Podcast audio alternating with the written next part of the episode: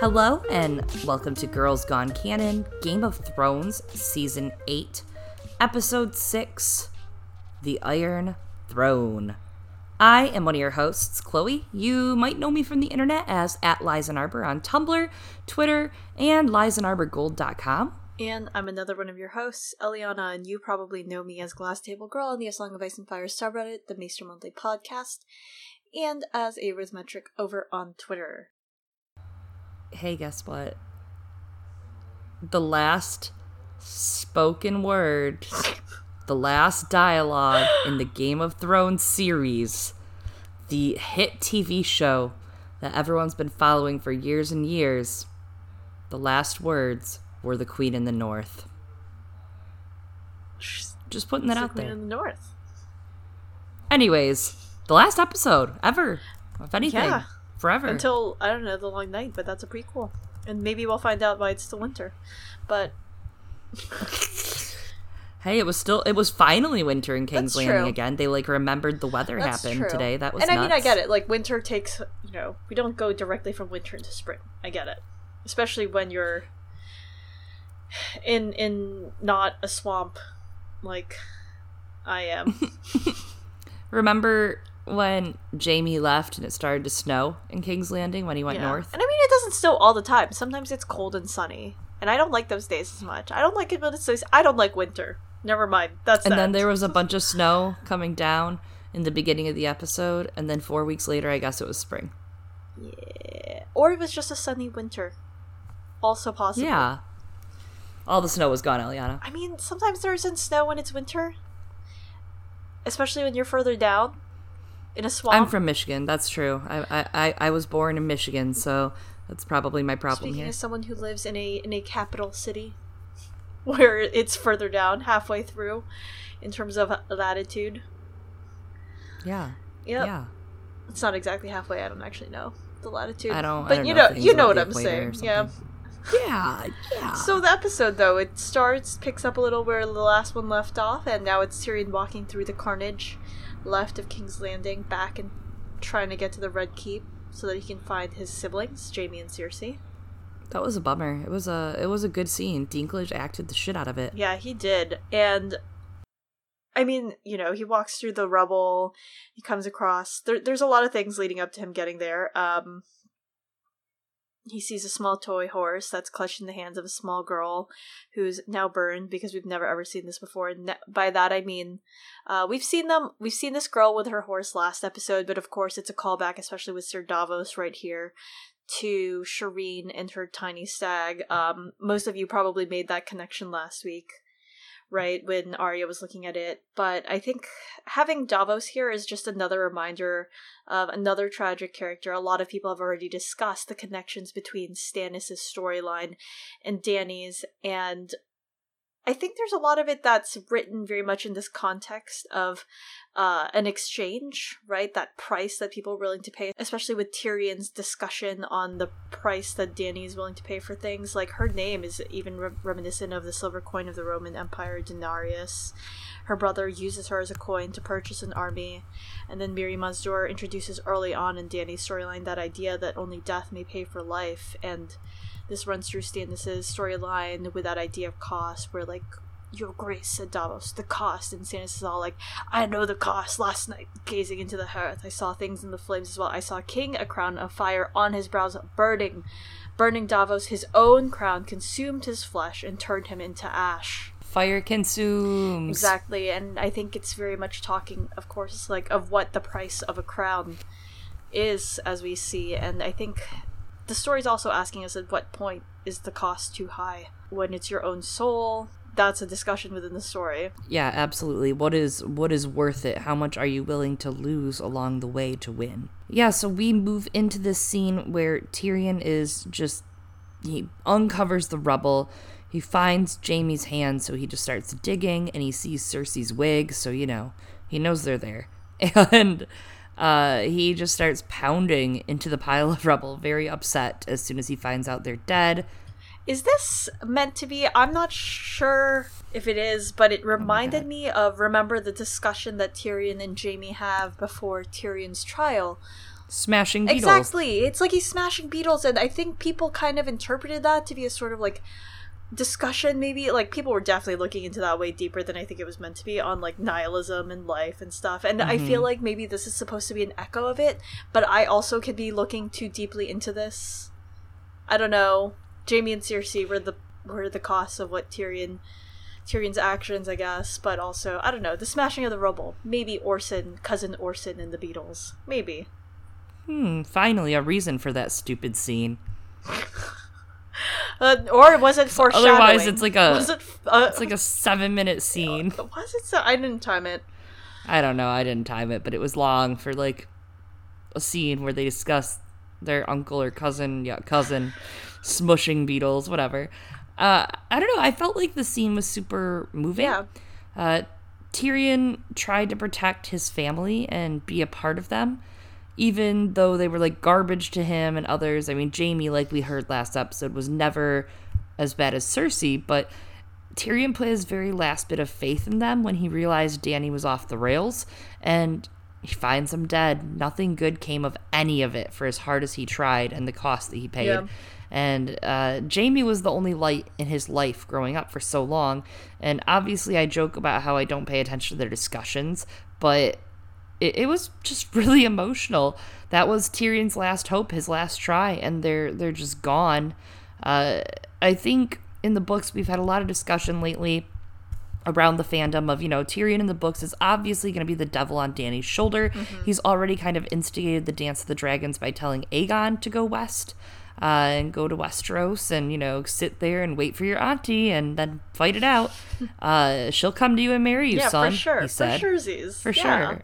Nothing could ever go wrong.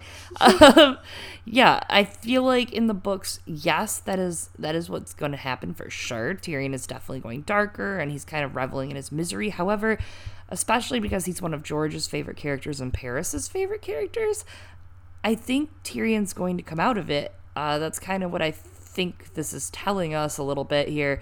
That once he loses his family, either in the Winds of Winter or in A Dream of Spring, whenever it goes down, uh, if he loses them because of Daenerys, it might change his mind a lot. Yeah, I think that's definitely something that we can see kind of set up, especially with a Tyrion Hmm. and his dream of being Maelys the monstrous, that sort of duality between loving and hating his brother and his Yeah, family. yeah. So, yeah, I think Yeah. that's something that's definitely there. And it'll be interesting to see how it all plays out in the books. He's gonna probably Yes. destroy. He's gonna probably take Casterly Rock, but a building is not the people. Except for when we're talking about No. the symbolism of the Red Keep and the Iron Throne, then then it is. Then it's one thing. Then it yes. then it is multiple things. oh my god. uh, It also really reminded me of the quote that Tyrion said to Cersei. It came full circle kind of on itself. Not only did it wrap up for Cersei, but also for Tyrion that a day will come when you think yourself safe and happy, and suddenly your joy will turn to ashes in your mouth, and you'll know the debt is paid. Um, I feel like his joy turned to ashes in his mouth. This is, you know, he wanted to bring down you know, like be with Daenerys and be one of her advisors and bring down, you know, the, the, the government and the corruption. But at the end of the day, that price was very high. And he is very conflicted with his family and always has been and always will be. And uh, he was not happy. yeah, He was not happy seeing the institution. debt, the go payment, the price. Tyrion's story in and of itself is also a kind of tragedy, less so I think Shakespearean, but maybe maybe somewhat Greek. You know, Mm, like mhm. they survive, but they're not quite the same. Oedipus is alive, but he's like, I'm in exile now, and I've blinded myself. And I'm like, okay, you. That is your choice, dude. God, yeah, the Greek are so dramatic.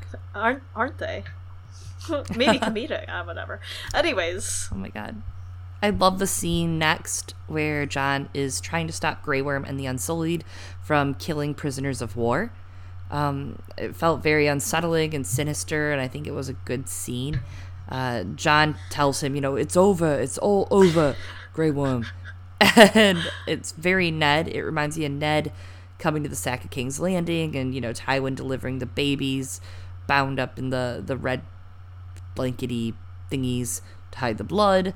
Uh, and Davos actually got to say a couple things here. He as well said, you know, like, whoa, whoa, whoa, whoa, whoa, this is not what we do, Grey Worm. Not what we do. Yeah. It was an interesting scene. I as someone said on Twitter, A, cast Jacob Anderson in more things. He has done great with what he has been given. He hasn't been given a lot of lines, right? But I mean, Grey Worm doesn't always speak that much, and so I think that's in line. But also, he's done a great job this season. Someone suggested oh, casting yeah. him in a, in Blade, and I was like, oh shit. We, That's yeah. funny. That's what uh, we've been saying at my Oh, household wow. about him. He, I, I feel like he's a musician. He too. is. I have to He look it up. Yes. Okay. I'm not making that up. Good. Good. Yeah. So Yeah. He did great this season. Uh, I I keep saying it, but that moment in the long night when he lifts the trenches and the look on his face as he Mm. watches, like he knows what he's doing. He's damning his men. And he has to lift the trench, and especially to go from the un- the Unsullied, you know, from season three Unsullied versus season eight Unsullied is a lot different. There's a lot Yeah. more personality, and seeing them grow as people, seeing Grey Worm grow as a person, Yeah.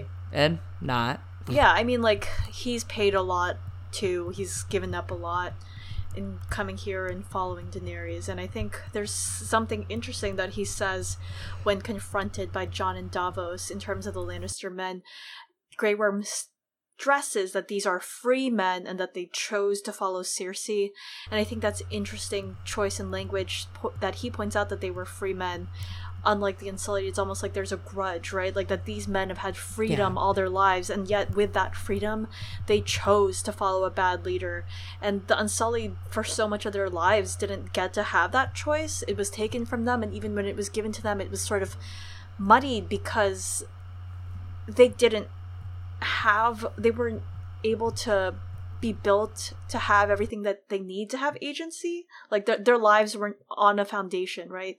Like Mm-hmm. to have that and so Grey Worm kind of seems to despise that misuse of that freedom and power that they have Eh, but I do also want to acknowledge that there is a flip side to all of this and it obviously feels a little unsettling in the next few scenes as well when Daenerys addresses everything re- everyone like her troops right? And I want to acknowledge that there's a lot of discomfort that people feel over Grey Worm's story and the portrayal of like the Dothraki as as violent invaders in Westeros and that idea that the Unsullied are violent upon being freed. And I think I just want to acknowledge that that this there is a growth in Grey Worms but there's it's worth questioning like these harmful narratives and how they re- might reinforce bad stereotypes of what freedom means for people who have experienced slavery especially like with the way that show is showing is setting them up. And like we don't see any of the Dothraki women. Like this was a whole culture and they all came with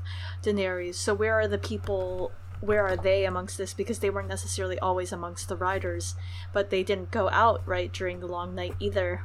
So So were they even there? I mean, we Yeah. don't see female Dothraki. The last time we really see the female Dothraki are the Dosh Khaleen uh, in season six. Yeah. That's really isn't that the last time we've seen a female Dothraki? we've kind of flattened their culture And the show has done this in a couple ways.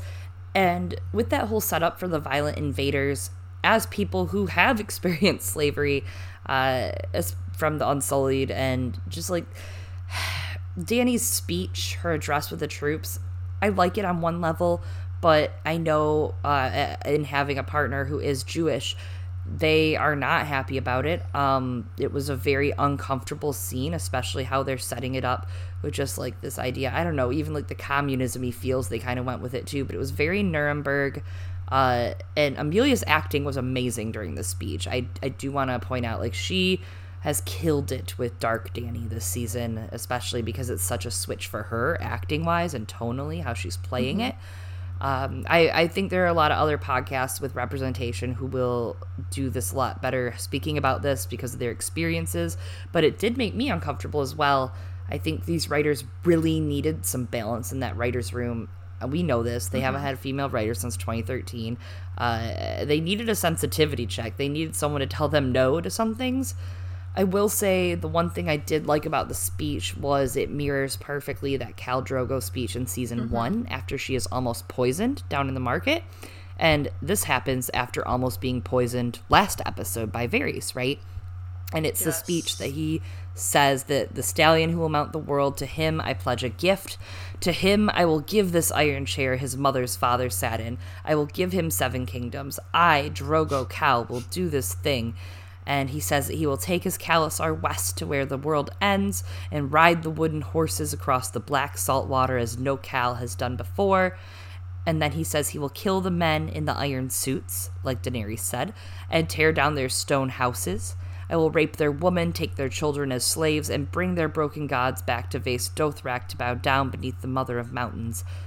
Uh, it, it was a very interesting mirror and seeing her go that mm-hmm. route mm-hmm. and seeing her kind of uh take that attack on but it was a little also unsettling because she says i'm gonna free people you know from the north from winterfell to dorne i'm gonna go liberate we're gonna go liberate this country but liberating as we saw last episode is burning everything down yeah i think we're supposed to feel that sort of dissonance, right, between those two ideas and how they clash and how the actions don't seem to match up with the words. But as you said, I I know that this I'm pretty sure this is what they were going for intentionally. I mm-hmm. don't know how I feel about that choice. I mean, I know how I I, I don't feel great about the choice and I you know your partner also as as he pointed out um, in another place and with later scenes where Tyrion uses that language of first they came for X group of people mm-hmm. and and it evokes uh, the language that the oppressed have used and uh, mischaracterizes it amongst yes, the oppressors entirely. and so I I think that there is I think a tonal miss on the production part yeah, I think, uh, and you can obviously understand this from a lot of your personal experiences too. But you know, uh, being not white in general, if yeah. you're if you're not white, this is there's a lot of people who are not white in this world. Uh, a lot of them, like very very many of them, believe it or not. I am the whitest of whites, and I can tell you there are a lot of people that are not like I am. It's just it's very obvious that there are a lot of people like me in that room, except not female, just male. yeah. but there are a lot of uh, white males in that room, and there was no tone check, and it was insensitive. And people are gonna say this is stupid and SJW to think, but it it was insensitive, and it also goes to this big form of media and all this erasure of things like the Holocaust and different things that happened there, and different sufferings that people have gone through it kind of whitewashes those things by saying that, by having Tyrion kind of use that kind of language. Uh, and it's something that, as that spreads through media, that becomes how people view it. And as history goes on, you know as well as I do, even in Game of Thrones, in A Song of Ice and Fire, that history, uh, after a while, becomes very scarce and just broad strokes. Yeah, I mean, something that is true that Tyrion says this episode we'll come back to that later on, of course, is stories have power. And mm-hmm. I think mm-hmm. that something he doesn't touch on is, to an extent, the responsibility of using those stories and power in terms of narrative that way. Yeah, absolutely. It's very uh, Catelyn Stark. You mm-hmm. know, we're all songs in the end if we're lucky. Yeah, if we're lucky. Um, or maybe maybe it's better to not be, depending on what yeah. How people sing of you. Remove yourself from history. Uh tyrion was removed from history so. That's true. But first speaking of removing tyrion calls dany out on her bullshit and he's just like she's all you freed your brother. You committed treason. And he's like you burned a whole city of innocent people down very ballsy. I will give him that. I'm like damn tyrion. Good for yep. you. Uh, he pulls a Ned, mm-hmm. he takes his pin off, and he exchanges a look with Jon as Daenerys has him carted off by Unsullied. And you can see that look on Jon's face. He's like, oh, fuck, now I gotta make a choice, don't I? Yep. Once more. Once more he does. And then turns out Arya's also been walking around here too. She is stuck all the way from the north down to King's Landing. She was sitting there, like, staring at the horses that the Dothraki are on right before the speech. Yeah. You see her, and I'm like, I'm just sitting there, and she's like, someone took my fucking horse. Where was her horse? That is a question that I have. Did she just like leave it and she's like maybe, Retconned. maybe she let that horse go. She's like, go, be free. Or maybe I mean it was an injured horse. What if it died? Wow. That's that's rough. That's like that's how I think of you just went you hit all of that, them. that's I think a very uh sobering thing for me, of course, to say. Yes, that's I, I am kind of worried. That's why I'm surprised right now. I'm like, oh, you okay, buddy? You've come to terms with the horse. I'm coming to terms show? with a lot of things. a lot of things, Chloe. And then Arya, of course, meets up with Jon and tells her the Mhm. truth of the situation that, you know, uh, you know, as an Aegon, being first in line ish, you're never gonna be safe. yeah. If you don't take the throne or try to like finalize it, your life's gonna be in danger. Which is also, I think, while we're speaking of parallels of Daenerys' earlier storyline, that's kind of the choice that she had to make when it came to Viserys and her son. Yeah, absolutely. She did what she had to do for her and her child, and she knew that, you know, Viserys was not happy about the turn of events of her, you know, being the uh the star incest child. oh my god. yeah, Uh, so had to had to save yourself and protect yourself, you know? And it's just like that line that Tyrion has in the books, the, you know, of course she's proud. How could she not be? Yeah, of course. Yeah, I, I keep thinking back to that quote today, and I'm like, that's her. It, it's it's Yeah, such a great, it's a strong quote. it's a great quote and description of her. It it's it's a difficult passage, um, especially in this context. Tyrion in prison talks to Jon about love versus duty. I thought this was a really great scene. Mhm. Uh, this is his third time being imprisoned, of course, Tyrion in the series, and he asks Jon if he brought wine immediately. So very Tyrion, very much so. Uh, it doesn't change. I I didn't look at them, but one of the leaks allegedly was that Tyrion has a trial, and that they filmed Mhm. it maybe as like one of those diversions, right, of uh, fake endings or fake things that Yes. happen. But I do think it's an interesting idea because I have kind of wondered if Tyrion gets another trial because he's had two already, right? He's had the excuse me, he's had the one in the Vale. He's had the one in King's Landing. Both have been trial by combats, and I it almost makes me wonder if he has a third one, right? Rule of three. Basically, the whole idea was that Tyrion gets arrested for treason, for plotting, and uh, they put him on trial, and then he's executed in studio. They didn't see the end of it, they said. I also am wondering, it was supposed to take place in the Dragon Pit, so I am kind of wondering if, you know, it, it's really not. It, it was only filmed in the Dragon Pit and they had false information or something. I don't know. Yeah. Uh, I don't know. I don't know. I guess uh, we might hear about it eventually, but When the books Yeah, it- out, when the tenth book comes out. right. But yeah, it's definitely rule of three. It's a nice way to close the series, having Tyrion in jail. And uh, I mean, this time he's kind of just like, whatever, guess it is what it is. Saw this bullshit coming. I'm having a bad life. He does have a bad life, though. it's not great. yeah, right now it's not, that's for sure. So Tyrion tells Jon that Dany will never stop fighting. Uh, she will never stop. Just like Adam Feldman's essay we talked about last week, Daenerys achieved peace and then she decided war felt better. And that's kind of where she is right now. It's kind of sad. We're gonna come back to part of this quote later on, but again, in Dany's chapter of A Storm of Swords, Dany 10, she thinks like that the seven faced god is kind of confusing. Then she goes, The Red Priest believed in two gods she had heard, but two who were eternally at war. Dany liked that even less. She would not want to be eternally at war. Mm. Mm-hmm. And like that's what's being set up here. Yeah. There's this line, uh, Jon says to Tyrion, You've been by her side counseling her till today. You've been by her side justifying her actions and encouraging them till today. Don't you remember?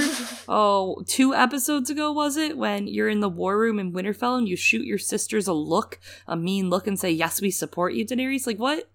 What is that, Jon? Like, I guess you're probably likely just justifying your actions, especially to yourself. It feels like you you you've been by her side for a while now. I think it's just so difficult because they keep setting it up as Daenerys is foolish for not listening to her advisors at this point in the series, but like the rest of the story, of course she doesn't listen to her advisors. Her advisors were fucking wrong the rest of the story. Like Jorah's like, yeah, let's buy slaves. And then Barristan's like, nah, just leave him, ignore him. And like neither of those are good choices, alright? Like one of them is complicit in the system, like by allowing it to happen, and the other is actively perpetuating the system of slavery, and she decides to change that, right? And like Well, and it's worse than that because where she is in the books right now, she's showing up with what, Moqorro, Marwyn the Mage, uh, Yeah. all these dark characters. She doesn't have good advisors right now. Barristan's gonna die. Jorah's the only good one left, obviously. Missandei's great. He's not- She's like smarter than all of them in ten. Jorah's like yeah, Missandei's literally a child. Jorah's doesn't he just doesn't really give that great of advice because at the beginning also his advice wasn't for Dany's benefit. His advice was like for Illyrio and Varys' benefit. He's like, let's just turn back Right. now. Let's just go. Right. And then, of course, you have to look at like Tyrion joins in, and we know where he is right now. and books, we know yeah. what he just did with Aegon. So he's so deep and dark right now. He's gonna end up joining Dany. Uh, I mean, you're looking at she's gonna be coming to Westeros looking like a villain. Uh, I completely understand where the setup is. She's coming to Westeros with like this sinister, like maegi, like all the fire priests are gonna be again like with her, and she's gonna have this huge horde of Dothraki. And we obviously know Westeros is intolerant. Yeah, she's coming in with the fucking Death Eaters, and like, of course, everyone's gonna think. Anyways, So there's another really great line in the scene that I like when in the scene Tyrion says Dany's house words, fire and blood, have, you know, made her. That's what she is. And Jon kind of flips on him and he's like obviously you can see he's been repressing this as he's like trying to survey and figure out. He's got Arya in one ear, Tyrion in the other, telling them, you know, like this is bad, this is bad. And finally he flips and he's like, House words don't make the people. Like, is that what I am to you? Am I fire and blood? Is that what that means? I love that Jon does push back on that because I'm like, I Finally. yeah, and I mean, this is something that he's been wrestling with internally as to who he is when it comes to family, and it's something that is within the series, and it's something that Tyrion also wrestles with himself of are we our family are we our own person like to what extent is Mhm. our destiny decided by the sins of our fathers versus like in like the blood in our veins versus like who we fucking are in our choices and i think that's something that the story is straddling Yeah. So good job jon yeah, that was that was nice, but at the same time Yeah. Jon paired that with justifying Dany's actions. Mhm. Tyrion has a great like th- this whole entire scene was really good. It had a lot of exposition and a lot of characterization for Dany, but the problem is it's the last episode of the entire series. yeah Like you're you're using this scene to give context to Dany's sudden change in attitude, but it's a little late to contextualize it. Like why didn't you try this in episode 4 maybe or episode 2 or you know it, it obviously there were hints, there were bits of isolation, there were tiny scenes where you saw how she felt alone, but I just feel like there should have been more of this then. There's this line Tyrion says and also great writing here. Get ready. Everywhere she goes, evil men die and we cheer for it, and she grows more powerful and more sure that she is right. i get it he's talking to the audience i see it Yeah. but I get it, and I agree like to an extent, but he didn't have the flip side of why that's a problem. And on its own, that's just Dany kills bad people and we're excited about it. yeah he he's not exploring that difference between i guess what is justice what is vengeance and also Mhm. what to what extent should it be enacted and i mean like again not justifying like fucking slavery because like that's something that was not i think that was Mhm. uh a little sloppily done to be to be nice about it uh in Uh-huh. in this Agreed. in this speech etc as we've already discussed but it's something that they're nodding to and as you were saying of setting it up earlier it's not even just setting it up earlier in the season which yes it needed to be done and i know people say that you can see it if you look back on the previous episodes but in the books, people have been talking about how this would happen with only book five, which is much further back. In if you chart it to like where the seasons are, right? Uh, Yes. in in Game of Thrones, and at the time when Dany chooses dragons plant no trees, even like when we start seeing uh the things with the great masters or whatever in Slaver's Bay, like the say a lot of the conquering of Slaver's Bay is like Act Two, right, of a five act story of her storyline, and then Dragons Plant No Trees happens like early on slash halfway through, maybe Act Three of her storyline, and you're supposed to be getting that gradual and very obvious build up throughout Act Three and Four, but we're getting we're getting all of it in Act Five, which is about three to two episodes, and I and that's I think the major problem that a lot of us have. It wasn't if a narrative, right? A story is a house.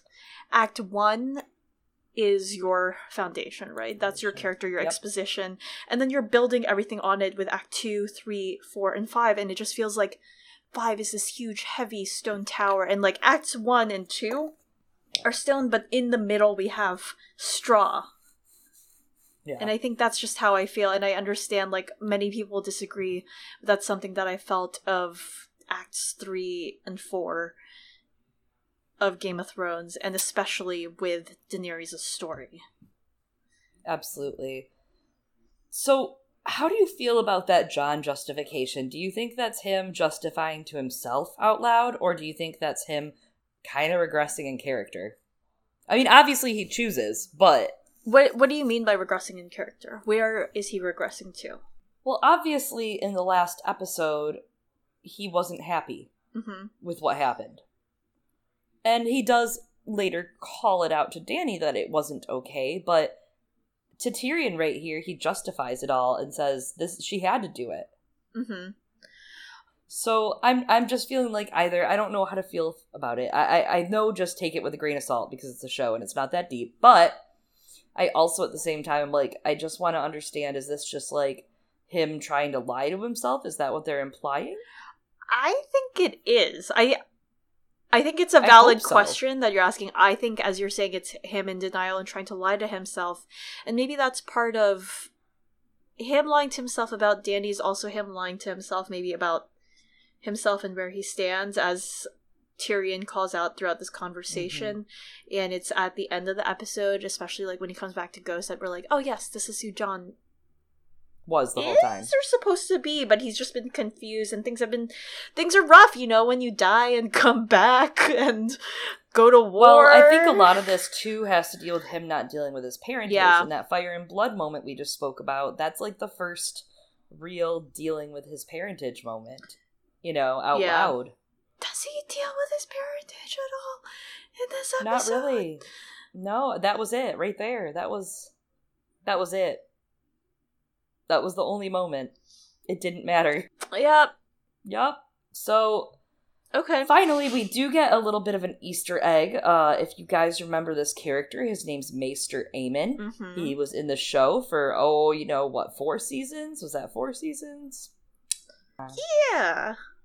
Yeah. Yeah, That so- guy. there there's a speech that uh and that that's you know the the last Targaryen that just died besides Dany and Jon there was only 3 of them left in the show and uh Maester Aemon died so Dany who's never met any of her family or you know doesn't get to hear much about them has has not heard about Maester Aemon from Jon You think he would mention I think he would mention her in the books. Or him. Sorry, I him. I think yeah yeah I think he would mention him in the books. I hope so uh he says to Tyrion that love is the death of duty and Tyrion's like did you just come up with that like right now that was pretty smooth Yeah. Uh, and he's like, nah, nah, nah, it was Maester I ain't Aemon." that clever. And I laughed real hard at that. I was like, uh, Tyrion says, sometimes duty is the death of love. So that's setting up, obviously, we know what is about to happen. Mhm. Uh, who knew? As Jon leaves, Tyrion brings up Jon's sisters, and it becomes Jon's choice. Tyrion Mhm. was direct blood of his family, and he never got to fit in with those lions, and he wanted to so badly. Jon was never directly related to his family or legitimized, but now his family loves and accepts him knowing his parentage. And Dany, Dany is that missing link to his life and past. It's all that's left of this family he never knew he had. So Jon's choice right now is choosing between duty and between love and uh it's it's hard. It's almost now that you frame it this way like Tyrion saying I can't choose my family anymore, but you can. Yeah. Uh, it, it does kind of ring that way, doesn't it? It does. Like don't give it all up and again, I think this is that like at what cost thing that's set up in Dany's storyline. Mm-hmm. And like that idea of what cho- choices Jon has is something that's set up very early in Jon's storyline, especially in a Game of Thrones. And it's very parallel, right, to at what cost in Dany's storyline. And I think this is something that I struggle with in the way it's presented in this episode because I don't think I find that the idea that duty is the death of love is very simplistic because I don't think they necessarily need to be counter to each other. And we see that especially in Ned Stark, who, like, duty's not better than love. Ned chooses love over duty, right? Like we've mm-hmm. I've we've discussed this again and again. It's a different kind of duty in a way, and I guess Tyrion's complicating that here too, right? Which do you love more? Which family do you love more? Yeah, and at the same time, I wouldn't even say Ned chose love over duty. Ned chose his duty to love. Yes. God, this is getting confusing. Right, but they're not different. he different. chose the duty he has to love. He chose duty to his sister and to his family, uh, who he loved. Yeah. And like you say, they were the same. They're just both different duties, I guess. And it just reminds me of that line from Maester Aemon in Jon 8 in a Game of Thrones that we just read a little bit ago with Joe Magician the old man laid a withered, spotted hand on his shoulder. It hurts, boy, he said softly. Oh, yes, choosing. It has always hurt and always will. I know. Yep. And Jon makes a choice and he must live with those decisions as Aemon has. As Aemon has, which he repeats. Ah. I know. It's just so sad when Aemon's like, as I have, as I have. That's gonna haunt Jon, right? There's also this yeah. progression here in terms of choices or something that, you know, we were bringing up character regression, and I'm not sure if this is something the story is trying to set up or not, but I'm going to give it a voice um, and put it out into the universe. I believe in you. Yeah, like we're going to get this to this part very soon because you know we're doing a reread of jon chapters and we are now at a Clash of Kings and Jon encounters Ygritte, right, and two other wildlings, and he hesitates in killing Ygritte upon learning that she's a woman. Qhorin Halfhand orders Jon to execute Ygritte, which thus makes it his duty. And then Jon doesn't execute Ygritte. As a consequence of that action, the wildlings find them, and Qhorin and he are captured. A bunch of the other men from the Shadow Tower died, right? Um, that's the right sequence of events, right? Yeah. uh, died. But like Jon and Qhorin being captured, that leads to Jon having to kill Qhorin Halfhand, who of course is very valuable to the Night's Watch. And I'm not saying that Jon was wrong to not kill Ygritte. I'm not saying he was right to not kill Ygritte, but it is a choice, and that choice has a price.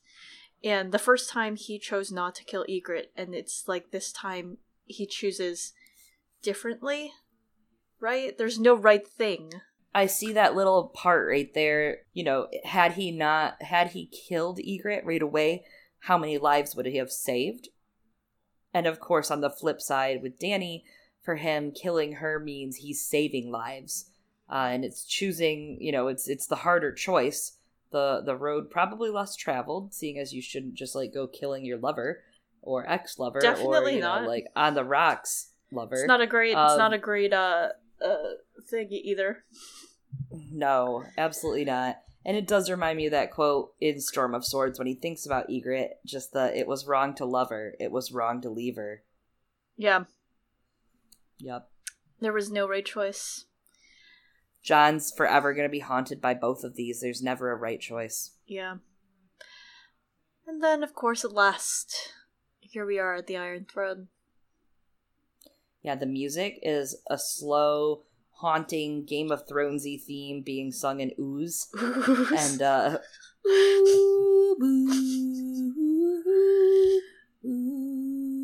real slow, real sad, really slaps. It's a banger. It is Uh. I really suggest it. I'm so excited about this OST. Ramin just did us good. He was great. Uh, that's yeah. he did a lot of heavy lifting this season, in my opinion. Dany approaches the Iron Throne, and she reaches out to touch it. It's this was a sad shot, a very sad shot. Seeing her finally get to touch, you know, the the seat where so many of her ancestors have sat. Her father sat there. Um, so many people have sat in that seat, and she reaches out to touch it. It's just, it was sad. It was this scene. Well, maybe I don't love the writing of the show as far as how they got to it, uh, Mhm. it was really done well. I was very surprised that I liked it as much as I did. I expected to be really upset, and I was, but it was like In a different way. Yeah. Yeah, Yeah, I thought that they did that so well and they just really executed that meeting with the Iron Throne amidst the sky and everything just so great and like on one hand I'm kind of sad she never sat in the fucking chair, but also Yeah, like right? the entire thing like the fact that kind of makes it more painful in a way like the entire scene was just hopeful right as she touches it and then the music changes and it was sad and, it was terrifying and beautiful yes she's reunited with her family through the throne and then through jon on the other fucking side the death of duty, the death of love. death of Uh, dany uh, I I do. Uh, I appreciate Emilia's acting so much in this episode. She nailed it. she's nailed She this season Had this very. This season's been amazing for her. It's been such like different work for her. Uh, instead of like Rhaenyra triumphant, we get Rhaenyra overthrown, Raf- Rhaenyra defeated. Is kind of the vibes I'm getting as this happens, and it, all Nissa Nissa Azor Ahai discussion aside, we won't even touch that because like it. prophecies don't matter on the show. Mhm. Yeah, it, they just don't matter, and it's not important. uh, right now, it just doesn't matter. Right? It's not going to forge anything. No one cares. Uh, there's this subtle dig about the throne size, almost because Emilia, uh, Daenerys is talking about how when she was a kid, you know, Viserys used to tell her that it was a thousand swords, and she's like, "I'm a kid, I can't count past 20. Like, what the hell? Uh, so it's a cute little moment. She's like trying to be sweet and soft toward Jon, and she she says, "How would I know? Like, I wouldn't know how many swords that is." And I think that's supposed to be like a subtle, almost dig or joke because uh, George has made it clear that throne is not not what he imagines the Iron Throne as. He imagines it much more imposing and taller, and that throne is not a thousand swords. There are not a thousand swords on that throne. yeah and i feel for george but at the same time Uh, yeah, George, get over it. It's an adaptation. and we had to I'm make this during the first season all right when our budget was much smaller and we had to be consistent You should have seen the original concept with foam swords. we were using ikea rugs and they were amazing and we are gonna take what we're gonna get we are claymationing the Iron Throne, okay? that would be actually kind of funny like Wallace Oh and God. Gromit. Uh, yeah but yeah yeah as you were saying i think it is i don't know that it's an insult I, I think it's. I, yeah i don't think it's a dig i think it's one of those like f- references like this isn't the roin you know Yeah, like like the nodding it's a nod I agree. I agree. Yeah. I agree. uh, Jon, instead of flirting back with Dany and smiling and being a part of this like little conversation she's having about her brother, uh, Jon calls her out for like burninating the land.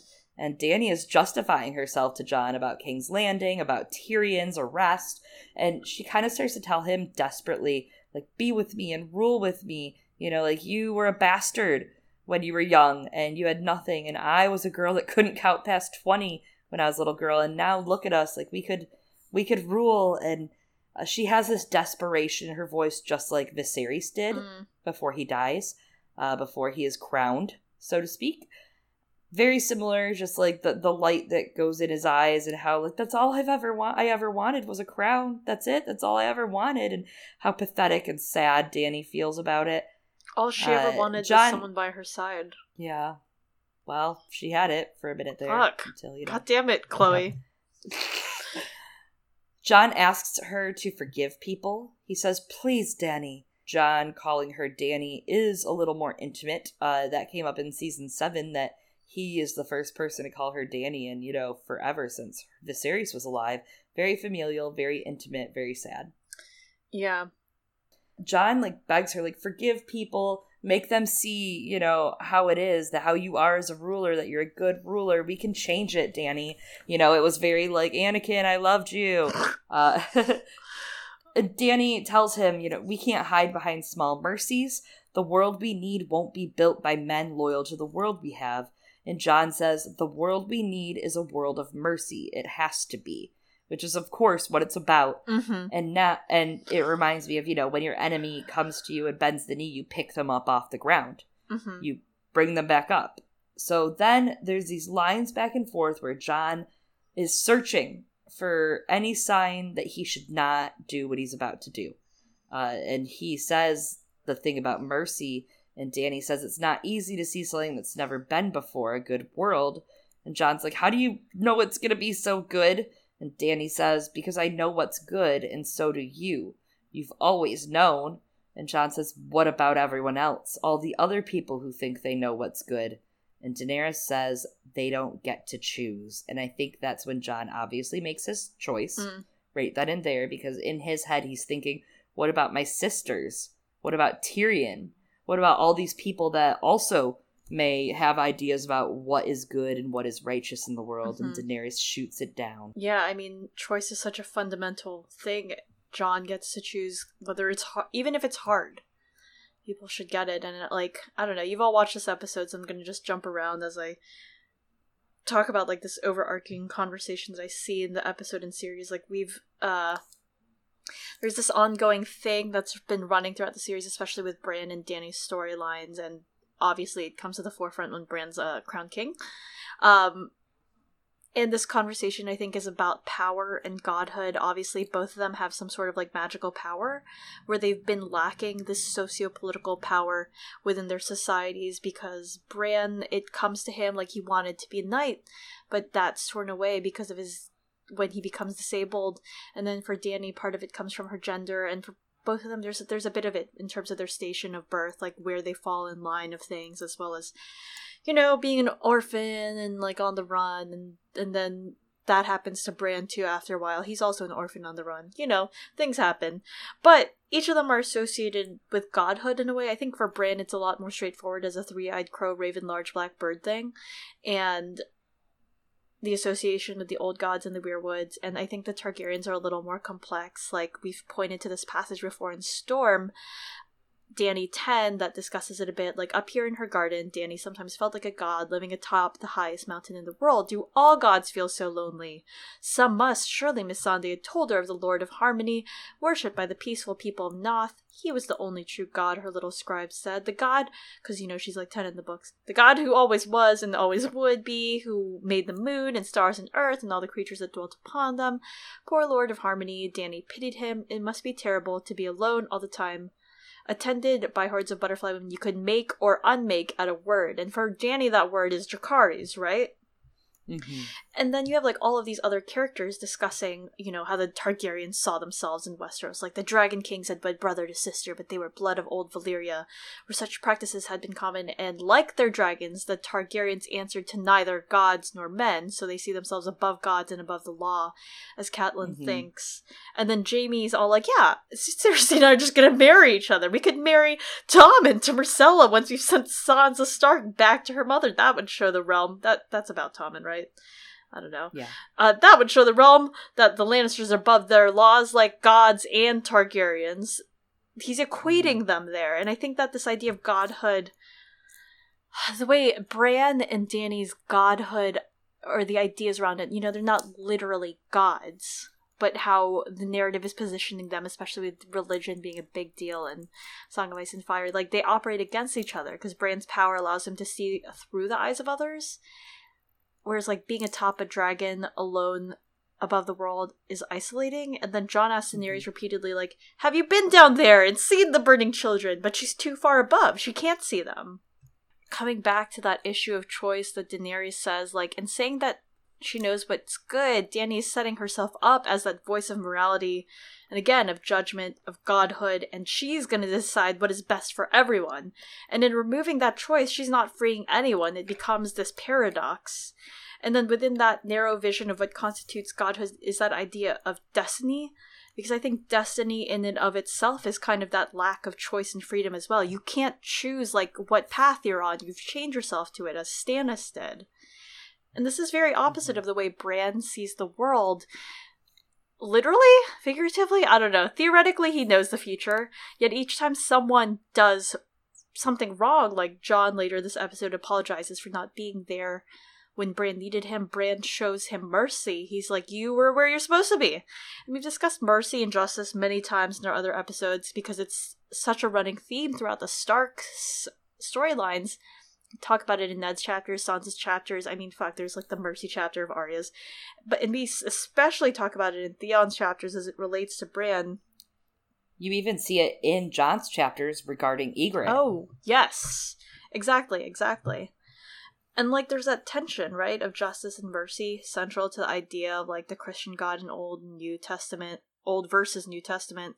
And George talks about his Catholic upbringing and oh yes absolutely. The seven are very very influenced by that. Exactly. So yeah religion's a big thing here and like that's the paradox of freedom because bran knows what's going to happen uh, more or less right? Like in a way maybe the future is set maybe it's not but he lets people choose. He doesn't tell them what they have to do. He just kind of accepts what they do and i think I part of me wonders if that's from his experiences with Hodor that has shown him the limits and consequences of power to those he loves. He committed this great mm-hmm. sin and has gotten something of like mercy, people dying for him. Whereas Daenerys was shaped by a cruel world ruled by power, and she was she wasn't shown mercy. She had to carve this idea of justice out in that world. So, I this is that conversation that I see in terms of rulers. Thank mm-hmm. you for letting me monologue. Oh, absolutely. It was a beautiful monologue. Uh, Daenerys has never known mercy because no one's ever shown it to her and she has used that and hardened herself and especially when you look at the women who have dealt with sexual abuse assault in this story and the women who have been manipulated and used as pawns uh, hmm. it hardens you it does harden you you can't always stay gracious and sweet and kind when bad things happen to you and you can't keep trusting and daenerys never was allotted that trust as a child ever. Yeah. And, you know, I mean, even that echoes with especially like book Cersei becoming hardened. So, of course, we get the third treason. Yes. Once for love. Uh, Daenerys asks Jon to build a new world with her, and he he finally tells her, "You're my queen now and always." And the look in her eyes flashes, and she's happy. She smiles and she kisses him, and as he pulls away, he stabbed her. really emotive acting. It, is. it was really emotional. Um, I, I, I cried a little bit even, and I didn't expect myself to cry. It was very sad. It was. It was. Yeah.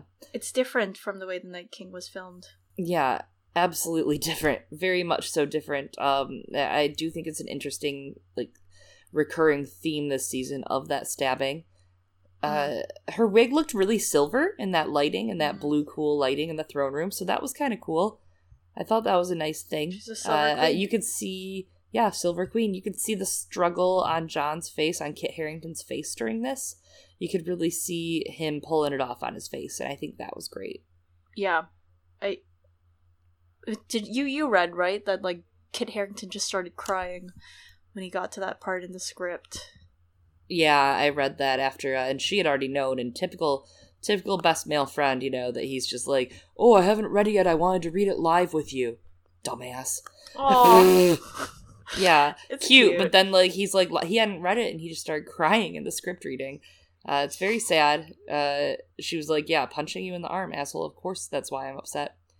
And uh, it's a bummer, but I do really love this next part of the scene where Drogon uh, comes down, he smells the blood on Daenerys. You can mm-hmm. see him mm-hmm. sniff her, and he kind of does the Lion King thing where he bucks her with his head oh. a little bit, you know, like get up, get up, and uh, you know, because I don't need a heart after this scene at all. And Drogon burns down the Iron Throne, melts it down after he realizes that Daenerys has died.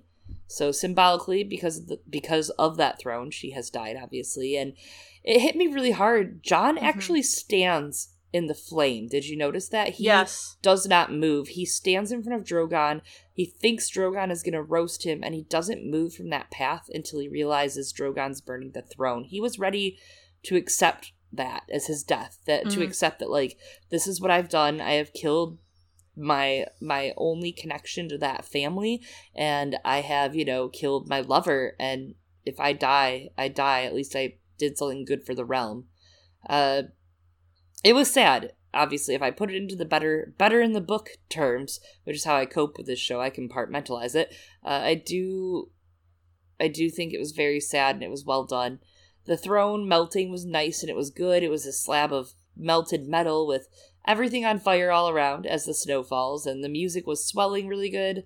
There's blood underneath dany and drogon picks her up in his little uh little feats and he carts her off very much so like Aerea Targaryen in Fire and Blood in my opinion uh hopefully to lay her to rest in old Valyria Yeah, that was. It was a sad scene, and like the fact that it's all framed, right, of course, against the Iron Throne, like you said, ends with that gone. yeah As someone, I forgot who, um, had pointed out, you know, the thing that made the Iron Throne the only thing that could destroy it was what made it that dragon fire. Probably Joe Magician. Yes. I think he was likening it to Lord of the Rings and the Mhm. Fires of Mordor. yeah I could see that yeah we've been talking about how it's just really full circle in our household That's been a, Mhm. a conversation topic there's just so many parallels that have brought us back to the beginning and closed us out this season and that is one of them Mm-hmm. I think Drogon also taking her away. This is just like a weird idea that I have. It's another one of those like godlike things, right? You don't have the body, and it's Mhm. just spirited away by I don't know magical creature. it's very fantasy Yeah. uh very tragedy and very fantasy it it was really sad really nice and uh not nice obviously but it was just sad it was a sad beautiful poetically sad scene it was a bummer Yeah, and I agree. You know, like that. Of course, I think there will be more of a conversation around it, and maybe condemning it a little more, and and playing up the ambiguity of this in the books, right? Because it is, it is still, as people pointed out, like intimate partner violence, and Tyrion does it in the books without Shay coming for him first, right? Mhm. and it seems like it might be a running thing if Valonqar goes differently in the books. So I don't know. The context will be different and and darker for Jon. you and i have discussed this a little bit offline uh Mhm. and just that i'm curious if the Valonqar didn't happen in the show fully to that extent if it will i think it will happen in the books and i wonder if they didn't want to do the whole woman violence thing two episodes in a row Which I understand, and I don't begrudge them that choice. i don't actually begrudge them I that, don't. if that's what it was Yeah, and and I.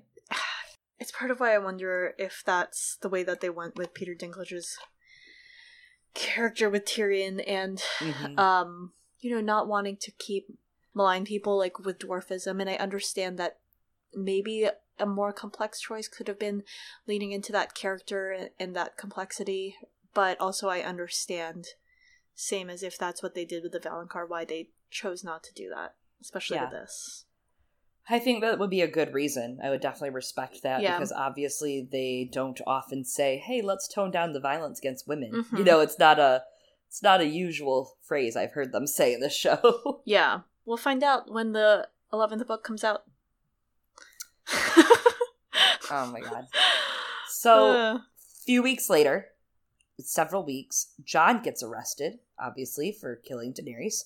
Uh, Tyrion is paraded in front of the Good Enough Council of 305 AC. Not a great council, just good enough. good enough. It's not 101 people, you know? It's, Yeah. it's enough people. Yeah, and so they are in the Dragon Pit. And we have this unnamed Prince of Dorne. Uh, someone made a joke. All the Princes of Dorne just, I don't know, share the same outfit. Like all the Targaryens share the same wig. Yeah, and also like so he would be from a completely different house as well. I just want to put that out there because there's no Martells left. Yeah, apparently. I'm not really sure like who he is. Maybe we don't care. I don't know. Yeah, don't know, and by we, I mean yep. the story. Whatever. They, you know, whatevs. Whatever. It doesn't matter. We have this guy. yeah, we did get Edmure Tully. I was I didn't know if he was coming back. I I heard rumors, so Mhm. That was very surprising and fun. Uh, he's looking real cute. Actually, he's got a little gray in his hair right now. yes, exactly. And I was like, wow, Zaddy Tully. uh, Uh, Sansa's there. Sam is there. Gendry is there. There's a handful of randos scattered throughout that don't have real names. Brienne, Davos, Yara, Bronn of the Bullshit, Big Bronze Yohn Royce, and sweet, sweet, sweet Robin. what a glow up. I told you.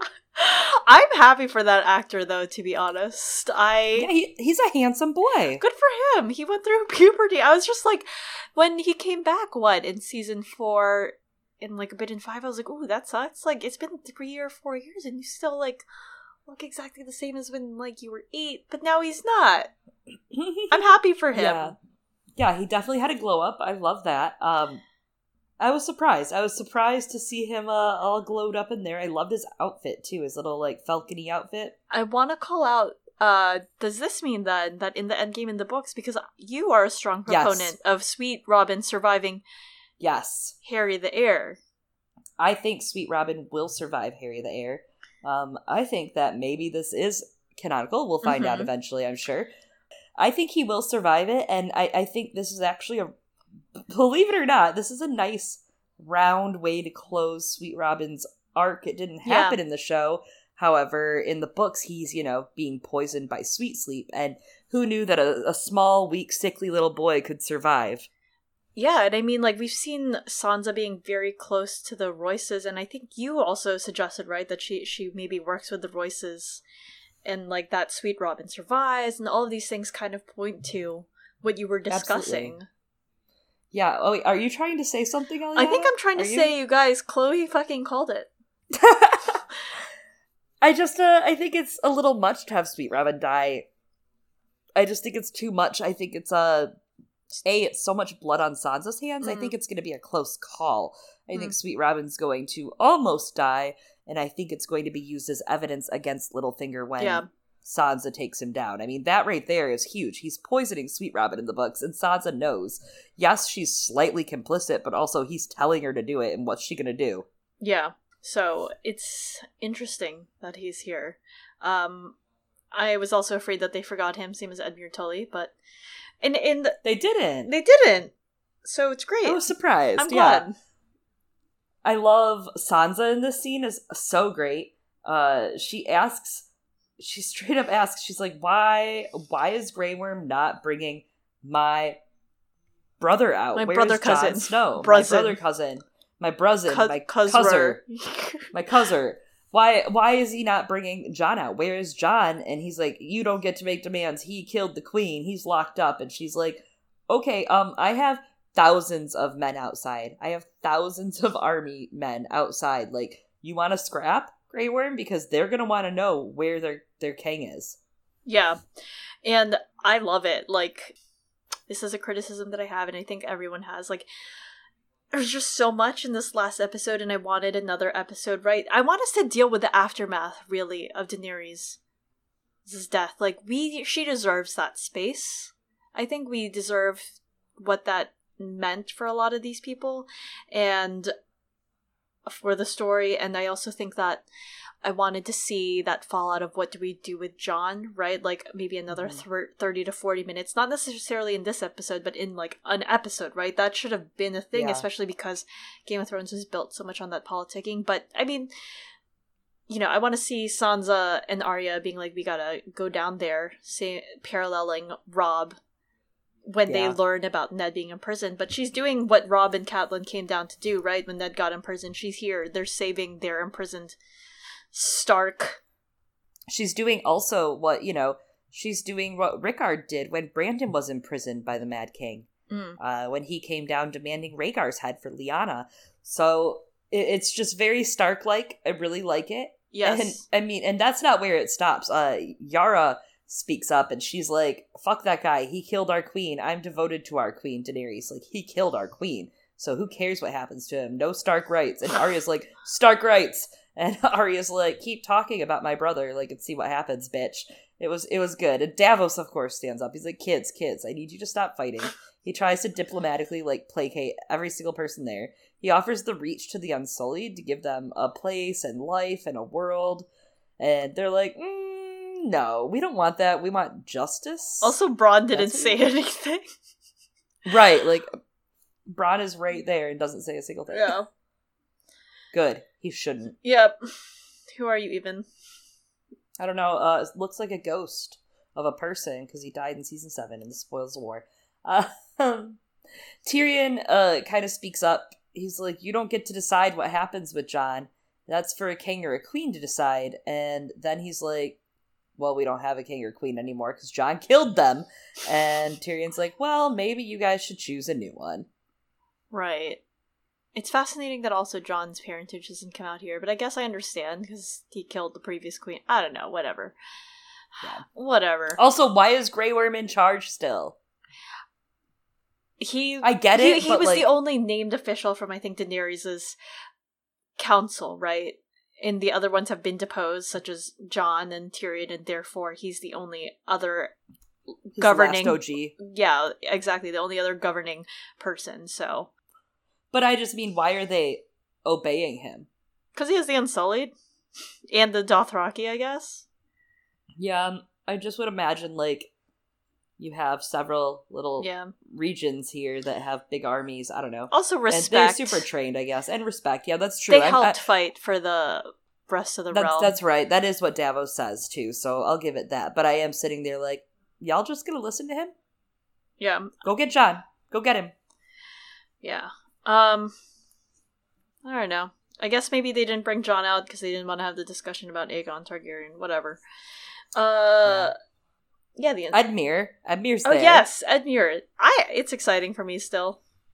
It was very exciting, and what's really exciting, uh, you and I were talking about, is imagining, you know, he actually got to interact with Sansa and Arya and Bran with his kin. Yeah. Uh, they got to be with family. These kids who have not gotten to have family in so long, and Edmure, who was languishing in a uh, a dungeon in Riverrun for so fucking long, probably till like a week ago. You know, he uh he got to meet his kin and hang out with his kin on screen, Yeah. and he All of them. he stands up. He's like, "I would be a great king," and Sansa's like, "Uncle, please sit down. Like, what are you doing? yeah. Sit down." I do wish. Okay. I, I was telling you this how I wish there was a scene of like Edmure reminiscing with the Stark kids about Catelyn Yeah, going up to Sansa and in a non creepy way, being like, "You look just like her," and then they talk about her. And also, I mean, like, pff, his other sister's child is there too, right? yeah. Like, it's a family Yeah, reunion. Robert. This is this. He's like, apparently actually Robin in the show, which is Yeah, he is. Robin in the show because they didn't want people to be confused. Yeah, I learned recently though. You know the way like Harry is short for the name Henry or something in in like old English nicknames, right? Mhm. That Robin is actually in fact a nickname for Robert. So That sounds from right. back then. Well, sweet Robin. Exactly. So there should have been a family reunion, but whatever. Also, fu- if Edmure is still here and is still Lord of the Riverlands, is he still married to Roslin Frey? Did Walder Frey get what he wanted in the end? I think so, but we don't have that answer. Yep. Question that I Yep. have. Just another question. Lots of questions. Yep. Sam is like, okay, well, I have a weird idea. What if we introduce democracy? And literally, these fucking asshole high lords are like, what? Ha ha, ha, that's so stupid. And I'm like, oh, yes, good. Then just suck each other's dicks for the next century, I guess.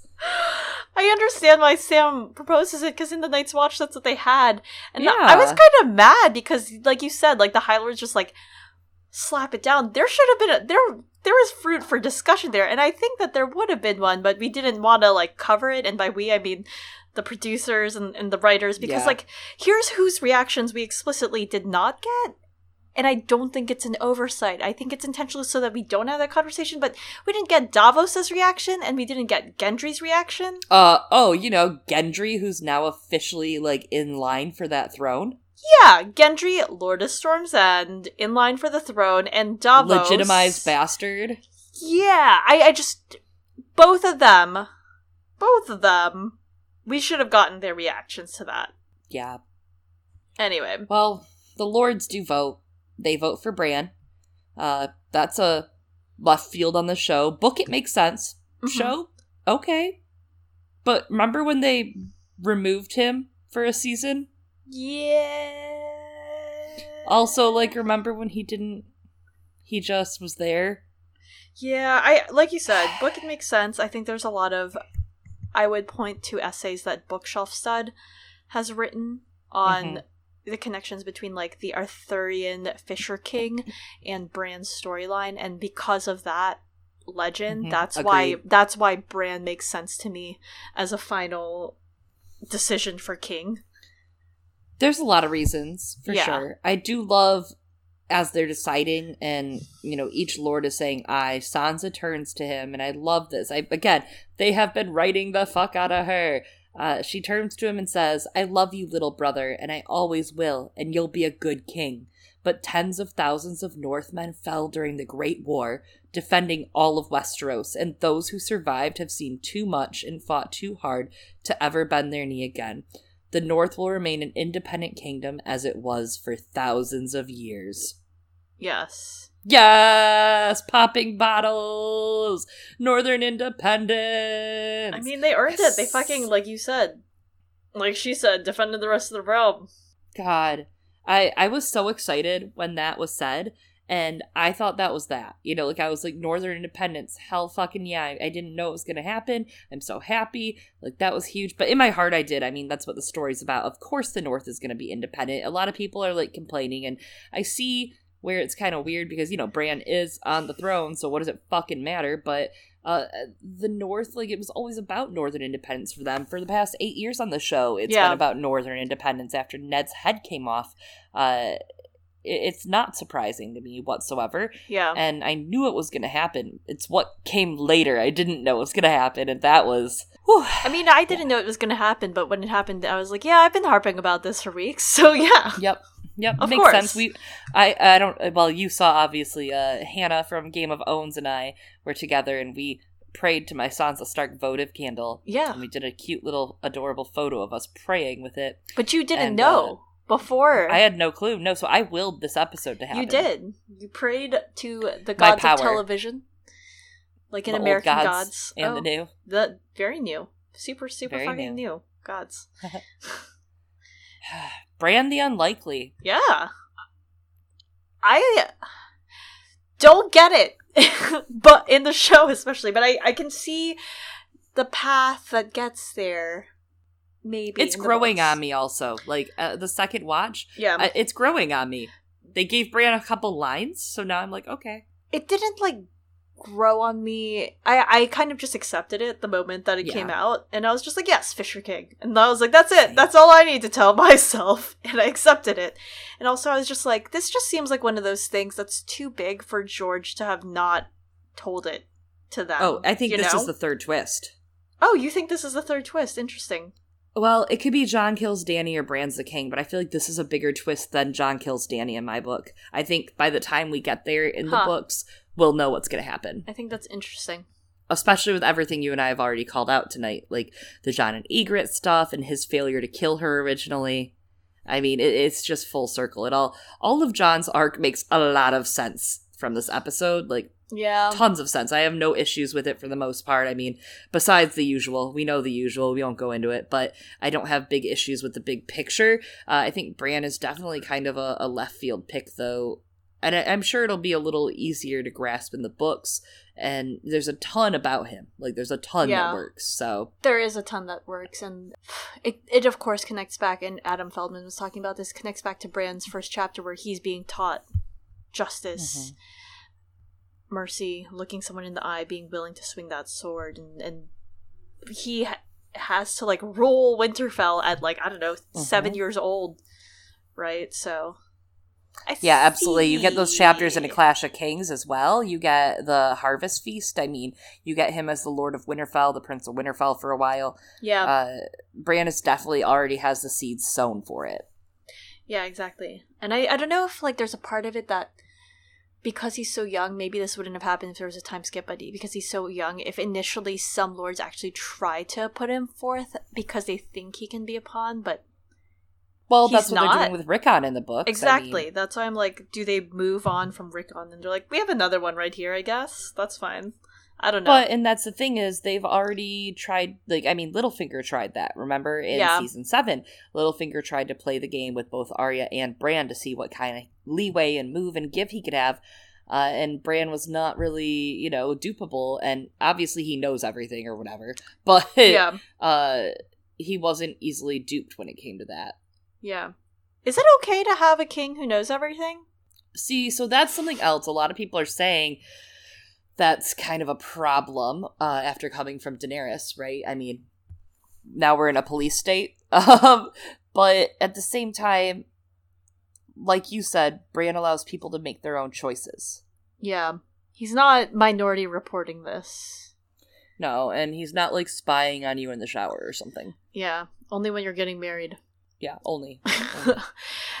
is all of this kind of feels like something George is going towards. There's this other idea that I have, like in terms of this governing structure. Like it, it's a little iffy. It doesn't have the strongest of legs, but wonders if this is kind of where the books are going, especially in terms of like what Rhaegar's vision for the realm was and what it seems like the lords who showed up to that uh, tourney at Harrenhal, the lords who might have been part of Southern ambitions, wanted in terms of having more agency and power in the realm.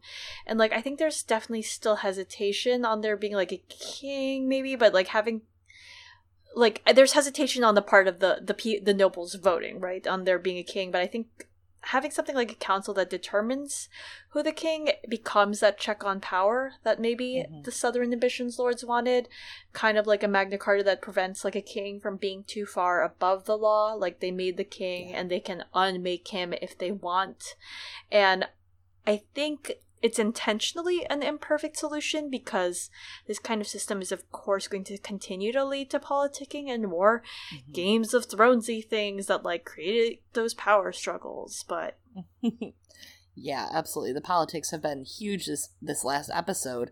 Uh, all of a sudden, they really brought it back to that forefront for us. So, and I think they did it well for the most part. The Bran stuff, as we've said, a little left field for some people. I, I, it works, but uh, I think they did do it well. Here's a hot take that I've been just dying to tell you about, Eliana. Are you ready for this? Yeah. This is uh, my spiciest, my spiciest take. So get a glass of milk just in case. Have it ready. all right uh, So- a breast milk so that i too No. can glow up Oh my god, it does wonders for your skin. Uh, so does this mean that Bran is Aegon, fifth of his name, the unlikely? Jon is Aemon Targaryen. And then, if you even want to go this far, Jojen was the ghost of Highheart hmm in the story. Hodor was Bran's Dunk hmm and Dunk's descendant hmm as George has told us, uh, there are two, at least two people that are descended from Dunk in the story, and but Yeah. I, I mean, my original bets were always on Brienne, Sandor, and Hodor. hmm Uh, not gregor I think, well, and Gregor, I guess. Yeah, fuck him. He's not a real person, literally. Um, but those were my three bets, you know, right? yeah And that makes sense now that you're saying four. Yeah, I guess Gregor too. And I feel like that might have come true. That might have come true. Also, here's another spicy take. Does this really mean that old Nan was Tanselle the Tall? i think that would be interesting she made it all the way up north And Tanselle's a puppeteer who tells stories. oh that's right that would be why she knows so many stories and i mean if And she- Tanselle Too Tall was telling Bran these stories the whole time. I like it. If she's Tanselle too tall and Dunk, like that explains why this the tall gene's so strong. Yeah, Hodor. exactly, in Hodor. Yeah. Uh, and I do want to harken back to something I pointed out a couple weeks ago. I know there was a complaint or two about this comment I made. I really wasn't trying to criticize the show. I was trying to explore a comment that was made that is fake history made up for the show that I thought was probably going to be important in the end game. And lo and behold, I was right, so nothing new. Uh, Daeron Targaryen, the comment that Tyrion made to Bran about Daeron Targaryen, he said Daeron Targaryen had a crippled nephew. Well, of course, Daeron Targaryen has a lot uh, similar with Jon, you know, the young dragon, in a couple ways. Mm. Yeah. But Daeron Targaryen's crippled nephew was really there for setup about Bran taking the throne. Yeah. And speaking of crippled nephew, if it was real history and not fake history, uh, would Bloodraven be that nephew almost? That crippled nephew? He does end up on A tree. yeah, also a, a throne, a Weirwood-esque throne of his own. Um, yeah. Uh, you it's funny. I mean, you bring up Bloodraven, and I was actually talking with another Song of Ice and Fire moderator, Jen Snow, about all this, and you know, there's that again hesitation where people are like, so we made someone who's basically kind of like Bloodraven king, and as you were saying, like that police state thing, because Bloodraven definitely uh on the shadier side with some of what he was doing with his powers and how he exerted the powers of the law, right? Yeah. And I think there is though a strong running idea that like what if people distrusted Bloodraven not necessarily for his sorcery, but just because he looked different, like it's strongly said that he's albino and maybe he turned to sorcery and like he was interested in those things I don't think I think he was just naturally interested in those things because people have hobbies like that. But Right. a lot of the distrust against him, like there there are a lot of uh bad narratives running around about Bloodraven, and I mean some of them are justified, of course. Some of them Right. maybe, maybe not, but had to do with the way he looked. And I think that this is a big running thing within a Song of Ice and Fire about how like people who aren't able bodied or if they're outside the power system, if they're like cripples, bastards, and broken things, or even women, people who just don't have that socio-political or even economic power, they're seen with suspicion.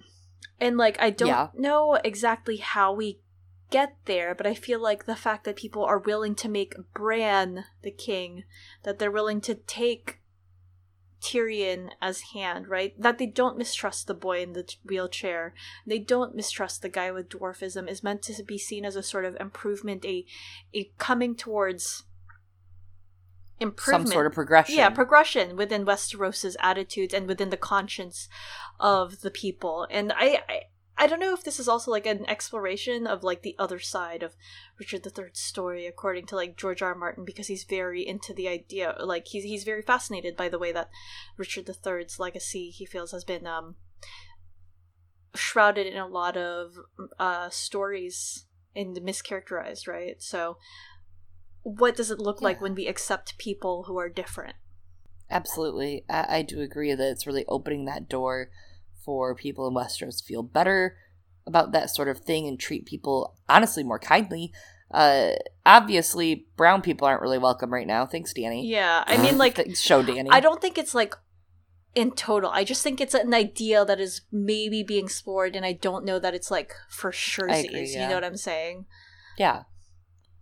I I do love there's two lines in the book to a couple passages that really just make me smile and do make me think, you know, like Bran's a good boy. He's not like some rando. He's a Mhm. good boy. And there's that moment at the harvest feast where he sends sweets to Hodor and old Nan, as well as sending food to other people that are his friends. And it just says, for no reason but he loved them. Yeah, What a good boy I love. and of that. course there's that little passage he eats with the littles in a storm of swords uh, and when they wake up the next day the little had left but he left sausage for them and some oat cakes folded up in a cloth and uh, some blackberries and pine nuts in the cakes and bran really liked them and he thinks one day there would be starks in winterfell again he told himself and then he'd send for the littles and pay them back a hundredfold for every nut and berry I think that Bran and this, like, you know, you brought up that he loved them. It's similar, right, to what's going on in Sansa's storyline in terms of Mhm. love, ruling with love versus with fear. And but through Bran, we're seeing, you know, Catelyn kept saying throughout her chapters that Bran was such a loving boy, a lovable boy, and here we see that ruler showing love towards his people. yeah absolutely It's very pleasant. It is, it, it, especially because the way that they, the stuff they had given, uh, Bran as far as, you know, like acting wise, what they gave Isaac to do. Mhm. It was softer material and it was kinder and he even smiles and jokes a little bit. And it's Yeah. like you could feel the reign, like not the last handful of kings and queens has not been, you know, someone you could joke with. I mean, Robert sometimes, but you'd have to get drunk too. it just felt good. Uh, fair, very just and fair is how it felt. yeah. Tyrion is made hand of the king for his crimes. Uh, you know, yep. Uh, while Bran sends Jon to the Night's Watch for his crimes. Yeah. Um I'm sure this is endgame somehow. Oh, Not sure how the of this path, but Yeah, I don't know exactly how that path's going to work for Tyrion. I think Jon's is pretty cut and dry and clear. yeah. Uh, I do wish he had turned himself in about it, you know? Like, you'd seen him go to Bran and say, like, I've done this thing, or, or not Bran, to anyone, to the guards, and said, like, here I am. I wish we could have seen that and seen him choose exile. I think that might have been a little more powerful, but it's still pretty powerful, uh, especially because Tyrion breaks the news to him, and Tyrion comes to chat with him, and he has this line, though, and he's like, the realm will always have need for a place for cripples, bastards, and broken things, you know, the usual. But why not build a realm that accepts those people instead of just like having one place for those types of people? Yeah, especially cuz it's a penal colony. Like people shouldn't be punished for being different. Yeah, that's like saying like, you know, all you left-handers, we're going to round you up and put you in this place and that's where you live now. Yeah. Yep. Yeah, it, it- it- I don't think it works like that. That's the thing that I don't think Sensitivity happens in the check. books. Not quite like that. Um, yeah, I think uh I think if anything I think it'll be Jon choosing it. I'm okay with Jon not choosing it and it being assigned to him because he chooses the Night's Watch at the beginning and now True. he has to learn what it is to have not chosen it. But at the same time, Hmm. this is a consequence again, right? He made his Right. choice and th- thus he doesn't get to choose again. This is the price of the choice that he made. the cost, yes. Yes. So I'm I'm fine with it if he doesn't choose it. And I mean this is gonna run a little counter to you know the discussion we have uh in the upcoming Jon chapter, but in our defense, we recorded that before this episode came out. I have no regrets about that discussion, and I stand by the things that were said there, but I also stand by the things I'm saying right now. Good for you. Yes. I'm a different So- person, character development, now that I've Oh seen this God. episode. Foreshadowing isn't character development, Eliana. uh, okay. So the Starks have a departure scene. Uh, first, we see Grey Worm telling his captains that they're sailing for Naath to carry out the retirement plan and protect their people. I think that's nice. I hope that's kind of how it is in the books, even though obviously Missandei and Grey Worm won't have a relationship. I hope they still go to Naath and uh, protect it. That it was just nice. It was very nice. Yeah. I don't know what they're gonna do. Yeah, they're just gonna hang out and make sure no one tries to capture Naath and put him in slavery. So it's nice. Yeah, I guess Missandei will be fine because theoretically the people who grew up there are immune to the butterflies, but we'll see what happens with everyone else. Yeah. We get Sansa apologizing to Jon, you know, about uh, leaking his secret to Tyrion. And Jon says, No, the North is free because of you. But Sansa's sad. She says, They lost their king, though. And Jon says, They'll have Ned Stark's daughter. Hmm. Do it for Ned's little girl. And that's the thing is, this is like the first acknowledgement that, you know, even the show is saying she's Ned Stark's daughter. Yeah. We also just have not brought up Catelyn at all this season, but whatever. Jon invites Arya to visit him in the Night's Watch, but to everyone's surprise, because they did not know this, including Sansa, Arya says she can't, because she's not going home. She plans on sailing west of Westeros, where the maps end to find more. Yeah. I've definitely dropped things to my mother like this every now and then. She's just like, what? I'm like, oh, we haven't had this discussion yet. Hmm. Oh my god. Anyway, uh, I like that. Yeah, as you said, she says she's going to what's west of Westeros, and then her answer is like, "No one knows," and I'm like, "Oh, no one knows. Is that the case, Arya?" Oh my god. it. My favorite part of that is like the people that pointed out Bran looks over at her like, what the fuck do you think I am? I mean, maybe if there are no weirwood trees there, Who knows? That's true. That's true. But I thought his CCTV just worked however now. I honestly don't know how it works. I don't think they know either, so. I don't. Yeah, maybe Bran doesn't know either. Hmm. Yeah. It is very Elissa Farman, very Nymeria of the Rhoynar. Uh, if you don't know those references, Nymeria was a witch queen who Arya named her uh, her doggo, her direwolf after. But Nymeria took the Rhoynar, her people, to Dorne after Valyrians conquered her home, and she reclaimed Dornish lands as her own. She burnt her people's ships upon landing, and they started a brand new life. Oh, just like And her a- wolf pack. Yeah, just like her wolf pack, absolutely. So very strong parallels. And Elissa Farman is a character introduced in Fire and Blood. She was very good uh carnal friends with Rhaena Targaryen. Elissa travels west until she reached Essos, and on the way she named three islands after Aegon, Rhaenys, and Visenya, and she continued westward in her ship, the Sun Chaser, and she was never seen again. Yes. And there's this quote from Fire and Blood I really love about Elissa Farman that made me think of Arya here and just like what I see. Maybe if this is her future, this is what I see it as. Her dreams were full of sundering rivers and windswept plains and towering mountains with their shoulders in the clouds, of green islands verdant in the sun, of strange beasts no man had tamed and queer fruits no man had tasted, of golden cities shining underneath strange stars. Arya is just as much that dreamer that Sansa and Bran have been as kids. Uh, she may not act like she likes the songs or all the things that Sansa likes, but Arya very much so still buys into that fantasy that all these kids were brought up on. And I mean, maybe it's also in the Stark legacy a little. There's that one King Brandon Stark, Brandon the Shipwright, who was a head of Yes. House Stark, and he's like, I'm gonna go across the Sunset Sea. No one ever saw him again. So Yep. I don't know. It's kind of sad that people won't see Sar- see Arya again. I think that's really sad that she's leaving her family. But this is what her heart wants, and yeah, I mean, even in the books, she loves meeting new people True. and hearing about the world. I mean, her Braavos chapters are just so expansive. She, yeah, you know, just gets to meet all these people from all over, and I, I can just really see this being it. yeah. No, I I agree that it's it. It's this is a thing that feels bittersweet Yeah, absolutely. to me. There's a line as she says goodbye to Jon where he says, You have your needle? And she goes, Right here. And then they hug and they're crying, and he wipes the tears off her face. And Needle was Winterfell, so she'll always have home with her. yeah, it was, it was Jon Snow's smile. Oh.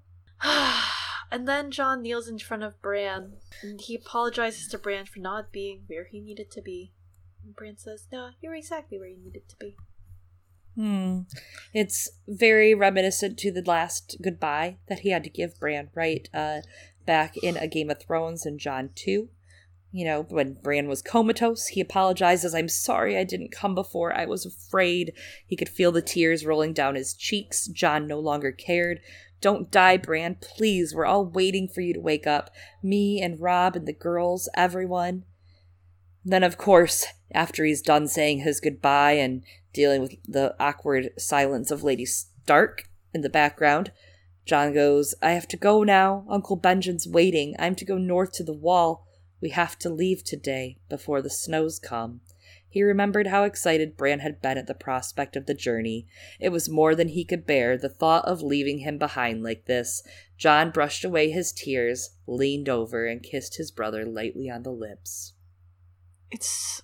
Jon and Bran were really close, especially in. You see it in the first books, like Jon's the one who's teaching Bran and talking him through all of Ned's lessons. So Yeah. I think it's you know Adam Feldman again like talks about that relationship and the choice that Bran makes to pardon Jon and it kind of I think gives us an answer to a question that we had asked in Jon's last A Game of Thrones chapter where he wonders what would happen if he deserted the Night's Watch like and he's like if Benjen deserted and went to Ned surely Ned would take him right or he's like what would he do and he's like surely Robb has to take me if I commit this great sin, right? And I think through Bran, we kind of see what Robb would do, what Ned would do, what that answer of this is love versus duty. I think It was good.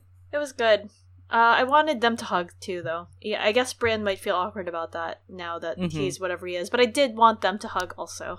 There were good hugs. These were really good hugs. They hugged in my mind. Yeah.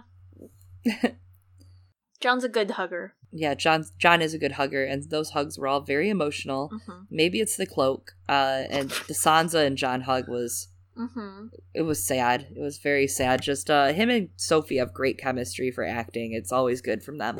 Yeah. More believable than Emilia and him. They did a great job of reconciling and showing that connection, right? Through Sansa, that starkness, and Jon being in the family and that complete acceptance. Yeah, he was a part of their family, and him going to the Night's Watch is walking away from this family that he's been killing himself to be a part of since he was born. Yeah. Sad. Death of duty, death of love. Uh, Brienne is Lady Commander of the Kingsguard. She finishes Jaime's white book page. Mhm. She doesn't lie, she doesn't dramatize, she finishes it. So these are the additions. Jaime Lannister uh, took Riverrun from the Tully rebels without loss of life.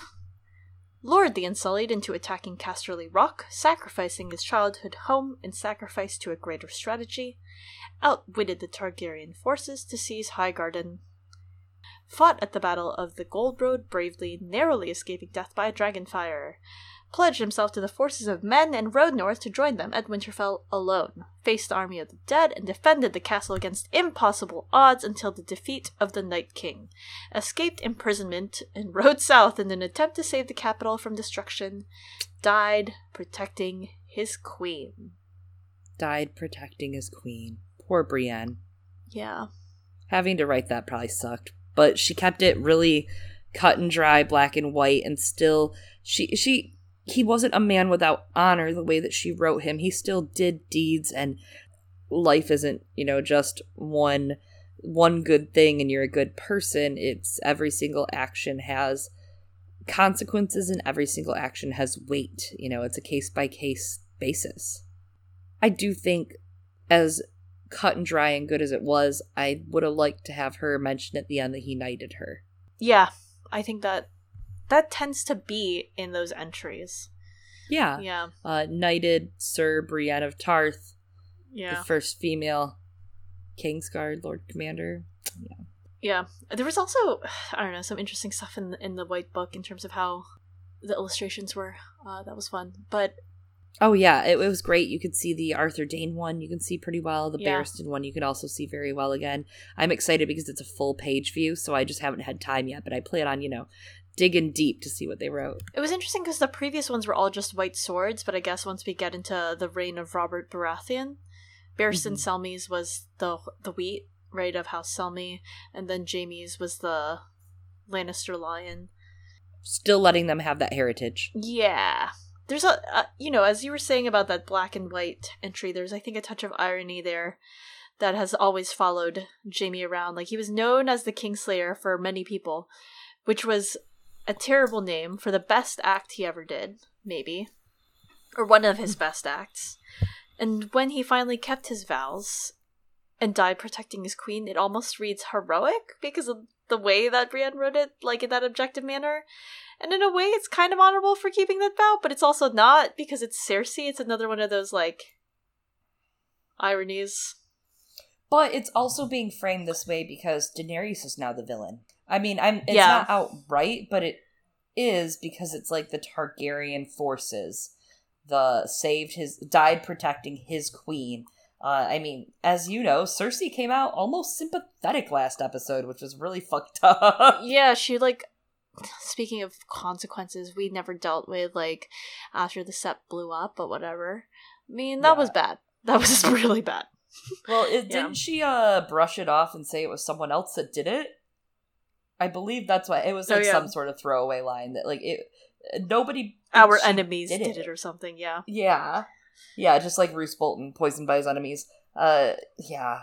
yeah. I don't know. We do get the next scene is Tyrion rearranging chairs, and it sounds silly, but It's cute. it was actually kind of funny. Yeah. Because like he was wa- really wanted it to be perfect for his first day on the new job. Mhm. And you know, last time he was hand of the king, he had some issues. So this time he wanted it to go perfectly, and he's rearranging the chairs, and they all walk in and they fuck his chairs up just completely. Yeah, no, it's cute. It's fun, and then you get to see everyone being part of smart, small council. I like Sam's robe. Just wanted to throw it I out there. too. What a great outfit because we like outfits. yeah, it makes me think of uh of the Grand Maesters, you know, of Pycelle's outfit of Luwin is who it really makes me think of though. Yeah. Oh, Luwin. Sorry. Yeah. Oh, okay. All right. I'm done. Luwin. Bran asks for word then on like, uh, by the way, we're missing some of these positions in the council, such as such as a master of whispers, master of what was it, ships, and master Laws. oh, master of laws and master of war. I'm also kind of like, Bran, can't you be your own fucking master of whispers? Throwing it out yeah, there. that was silly. Very silly. Maybe he wants to like do it right. That's why. Mhm. Uh, Well, I mean, you gotta delegate in business. Yeah, he's like, "Is there any word of Drogon, everyone?"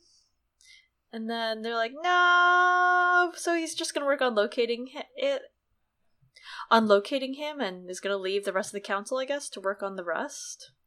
Yeah, and oh, Podrick is also in the Kingsguard. He is wheeling Bran around. He's Bran's personal little Kingsguard guy. Well, he's been learning from one of the best. So Yes. From Sir, my lady. yes, Brienne of Tarth. I loved the the long may you may he reign like all around the council and like they obviously like would be oh long may he reign long may he reign long may he and like literally just Tyrion as Bran rolls out Tyrion's just like that will get better and Bran just goes I'm sure it will so he Yes. smiles it's really cute it's a cute smile It was a cute, like old man smile on wise old man adorable ending smile. I liked it. yeah so yeah Sir Bronn of the Bongwater is a fucking Lord Paramount Uh, and they gave him a whole job, which, uh, yeah. Uh, Tyrion charges everyone with different jobs. Bronn's Master of Coin. He's gonna work on feeding the realm. I don't think it's that weird, in my opinion, for someone who's lowborn to be made a Master of Coin. We see it a couple of times in Fire and Blood. And I'm gonna throw it out there. I know everyone's shitting on Bronn wanting to rebuild the brothels, and they're playing it off as a joke in the show, but I'm gonna just say that the last prominent Master of Coin did own a lot of brothels. mm-hmm Remember that guy? nope don't don't know who you're talking about I don't know. sorry dead to me dead to me Literally. uh literally and that does make sense as well that it's someone from the reach to be fair because Yeah. that is the most prosperous uh area for growing things yeah. but yeah i just don't whatever uh, I don't know. davos is master of ships and grammar Mm-hmm. Um, I thought that was cute. There's like that little uh memory of the Lord, the king that he served, the king Yeah. he chose. back then back then Yeah. he's working on making an armada and he needs obviously the master of coins help for that. Uh, sam is going to research some cleaner water solutions and tyrion does his stupid jackass honeycomb joke. And i thought that was going to be it right there. I was like oh that's the episode I And then thought so too. As they were panning out, I was like, "All right, that's Game of Thrones." i was so mad. I was like are you fucking me? We end on the honeycomb joke. Go fuck yourselves. But then we panned out to the next scene And then you got a perfect ending in last lines, didn't you, Chloe? I sure did. I wrote that, Eliana. I wrote it. uh, I do want to talk briefly. We talked a little bit about Aragorn's tax policy and the possibility of Jon being Frodo a couple weeks ago on our episode, and I know a lot of people are probably going to talk about this to, uh, this week in general. But I do want to come back to it. Uh, we have that that whole idea of what's Aragorn's tax policy. You know, did he maintain a standing army? What did he do in times of flood and famine? What about all these orcs? By the end of the war, Sauron's gone, but all the orcs aren't gone. They're in the mountains. Did Aragorn pursue a policy of systematic genocide and kill them, even the little baby orcs in their orc cradles? Uh, these are questions that George wanted to know, right? He asked this of of Tolkien of what what would Tolkien do in this? Like, what was Aragorn's tax policy? He was just a king and he reigned for a couple hundred years, but we don't know why. You know, we don't have an answer to that. And my new uh nuanced take here is the tax policy in A Song of Ice and Fire is this new council forming and making Mm. decisions. And Jon was Frodo all along.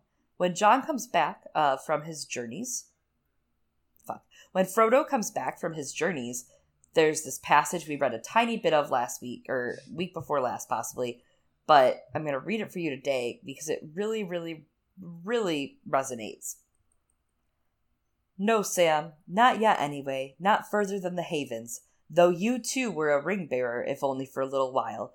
Your time may come. Do not be sad, Sam. You cannot always be torn in two. You will have to be one and whole for many years. You have so much to enjoy and to be and to do. But, said Sam, and tears started in his eyes, I thought you were going to enjoy the Shire too, for years and years after all that you've done. So I thought too, once. But I've been too deeply hurt, Sam. I tried to save the Shire, and it has been saved, but not for me.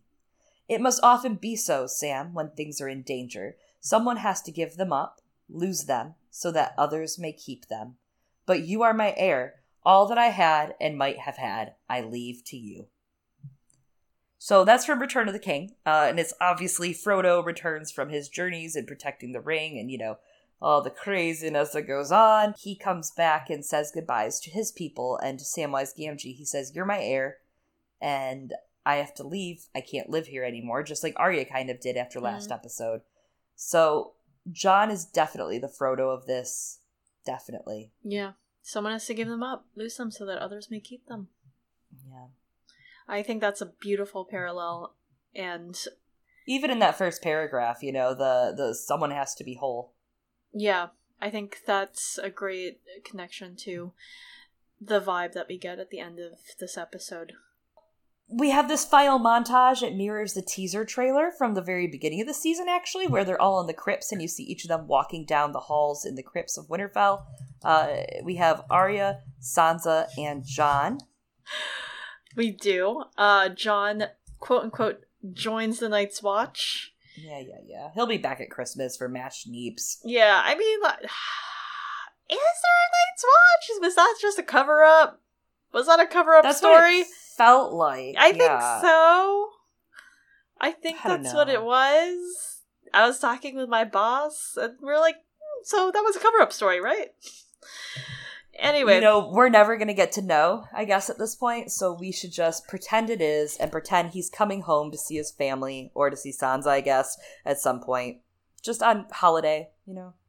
And then, of course, Jon reunites with Ghost up at the top, and and then told uh, you so. Yeah, I you did, and you know I forgive him now for not floofing Ghost. You know that. Wow! Wait, wait, wait! Did you just say you forgive him? I forgive jon for not floofing Ghost. I don't necessarily forgive him for everything, right? That's not for me to do.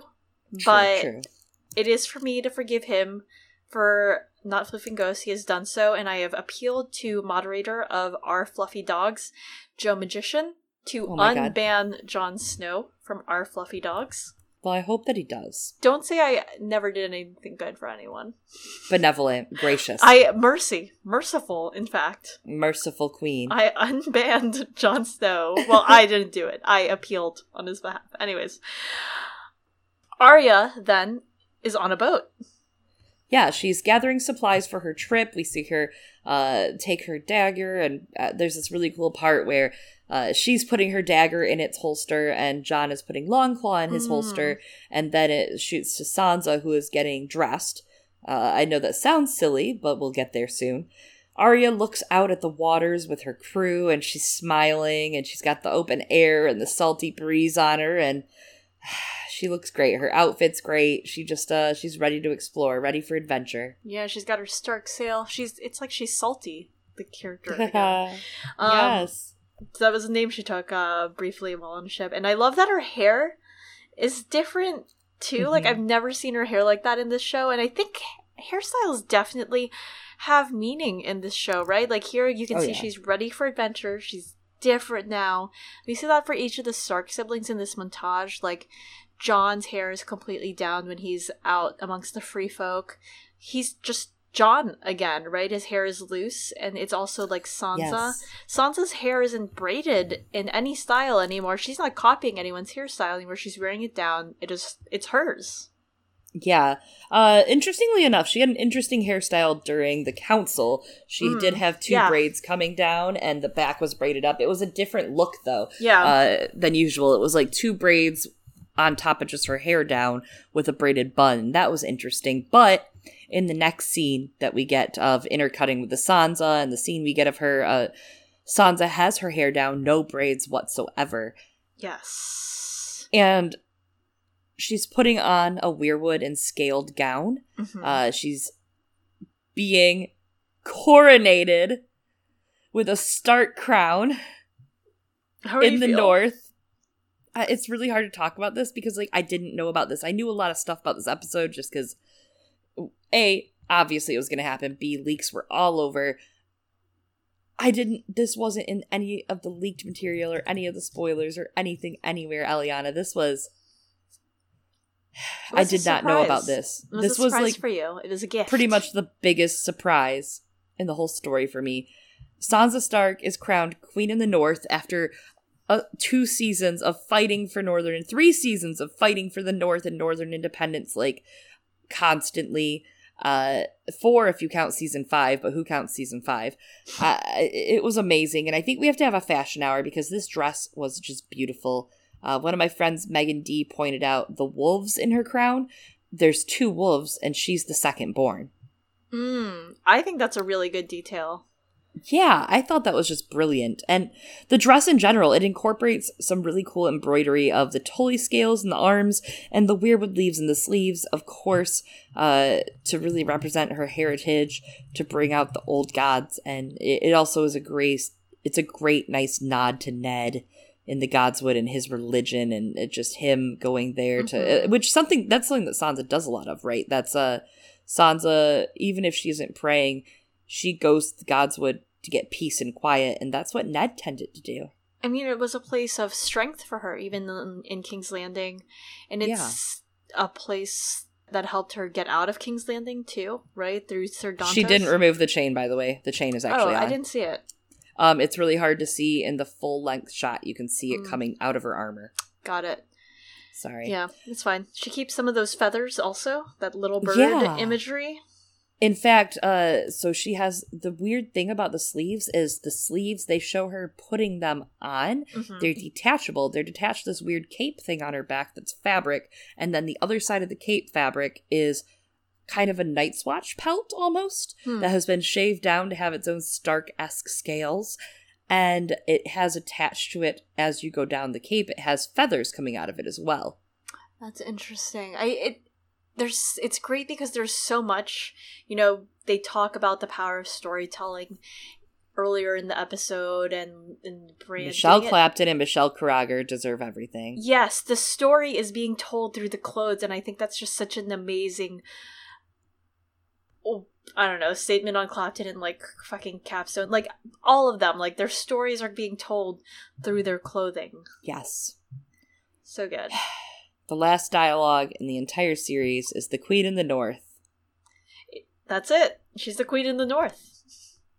I I mean, this is canon. I'm just It- putting it that out there. is. George George literally said the main characters will be the same. Yeah. Uh, it, it- it's really crazy when we look back at this original outline of what was originally supposed to happen with Sansa uh, in the original 1993 outline. Each of the contending families will learn it has a member of dubious loyalty in its midst. Sansa Stark, wed to Joffrey Baratheon, will bear him a son, the heir to the throne, and when the crunch comes, she will choose her husband and child over Yeah. her parents and siblings, a choice she will later bitterly rue. Tyrion Lannister, meanwhile, will befriend both Sansa and her sister Arya by growing more and more disenchanted with his own family. My, my, my, how fucking far we've come. Truly from pawn to player. If a, a pawn lives long enough, she gets to be queen. Exactly. George with his chess. He loves chess. uh, coming in through the story, and here it is Sansa Stark, Queen in the North. It did make me sad that all she wanted was to have her home back and have her family back and like have them in one place and be able to protect them and keep them safe. Yeah. And they're all gone. I th- yeah, I think that there is a That's little very bit lonely. of yeah, there's a little bit of that bittersweetness. I think. in Yeah, that lonely God feel. Yep, that loneliness again. Like Theon Greyjoy's dead, and her siblings couldn't stay, and now you know somehow everyone's accepted a two Stark regime. Somehow, Yeah. Well, we're not going to try to make sense of it. that's fine. We're just going to nod our head. But I I would actually argue, yes, I know people are giving that a lot of shit with Bran, but the North has always been different. They're different people. They have different ways. They have the old way. It's the same thing how the Iron Islands is constantly trying to gain independence. Uh, the North has their own way, their own religion. Their region, their realm is the size of like two or three of the South. Uh, they have sparse land. They're they're very different. They they believe in tree gods. Uh, I just don't see them wanting to bend the knee even to Bran. Yeah. And I mean, I think I feel feel the same about the Iron Islands and people have brought that up, but at the same time, I can see Asha's storyline especially based on her Kingsmoot speech. Yeah. Like beginning to bend towards being part of the seven. Sorry, six kingdoms. I fucked that up. and then of course there's a place beyond the kingdoms, right? This is where Jon, in our entire story ends. Jon is leaving the wall. He looks back Yeah. as the gates close behind him and joins the free folk. wow.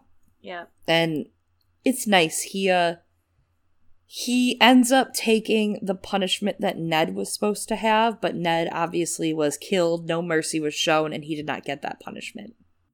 Yeah, he did not because Bran is not Joffrey, of course, and you know now Jon's not Jon Snow. He's not Jon Stark. He's not Jon Aegon not Jon. Targaryen. Yep, he's Jon not Jon now out there. He's he's himself, and he gets to choose the rest of his life from there on out. He gets to be a free folk, a free person. He's a free boy, and I think that's a. It, people have pointed out, of course, that this is a parallel of those first few scenes in the series, and of course it is, but it's very beautiful. It's full of life, Mhm. full of people, that freedom. It's a hopeful. I think that's a. It's a rather hopeful ending. A note. To I end it on. agree. I, I think it's a very hopeful. That's what the lady Shelley on Twitter and I were discussing. That you know she's not upset. She's a huge Jon fan, and she's not upset because it does. It leaves it open ended. It means that maybe Jon does heal from his trauma and his like scars in inside and outside. Uh, heal from it and allow people in and yeah, it, it's it's sad, but it's beautiful in my opinion. I think it's a really good ending for Jon. I agree. I I'm happy for him, and I don't know. I'm not. I'm happy for him, and I'm not happy for him. You know, after Yeah. everything that he's been through, but and you know the things that he did, you know those actions, making that choice, but it was a good. It was a good ending note and scene, and especially upon a rewatch, I think that landed. Yeah, uh, the second time I liked it a lot better watching Same. it the second time. Uh, the first time I had had a little bit to drink with uh, our friends over at Game of Owns and Haley Bowery of the Manimals, so uh, I needed that second view. I needed a sober view to clear my mind, and now I'm like, I could even do a third. I think. Wow, I think so. I, I think I give it an eight or nine. I would give it. Am I a traitor now? I don't know. I'm bad at assigning these numbers. Hmm. What are the, what is the scale that we used on Maester Monthly? We had apples to dingoes, but I don't know. where I'm gonna go on this. Oh no, no, no. Let's uh, let's go on. well, that's it, right? yeah, I think that's that's it. That's the episode. That's the series.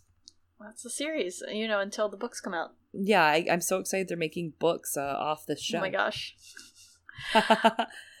I uh I don't know. I think we're gonna have to end up doing a total Game of Thrones series wrap up episode in the next few weeks. Mm-hmm. just to chat about our thoughts because I have so many thoughts now. Uh, just how this relates to the story, what's real, what's not, all the good stuff.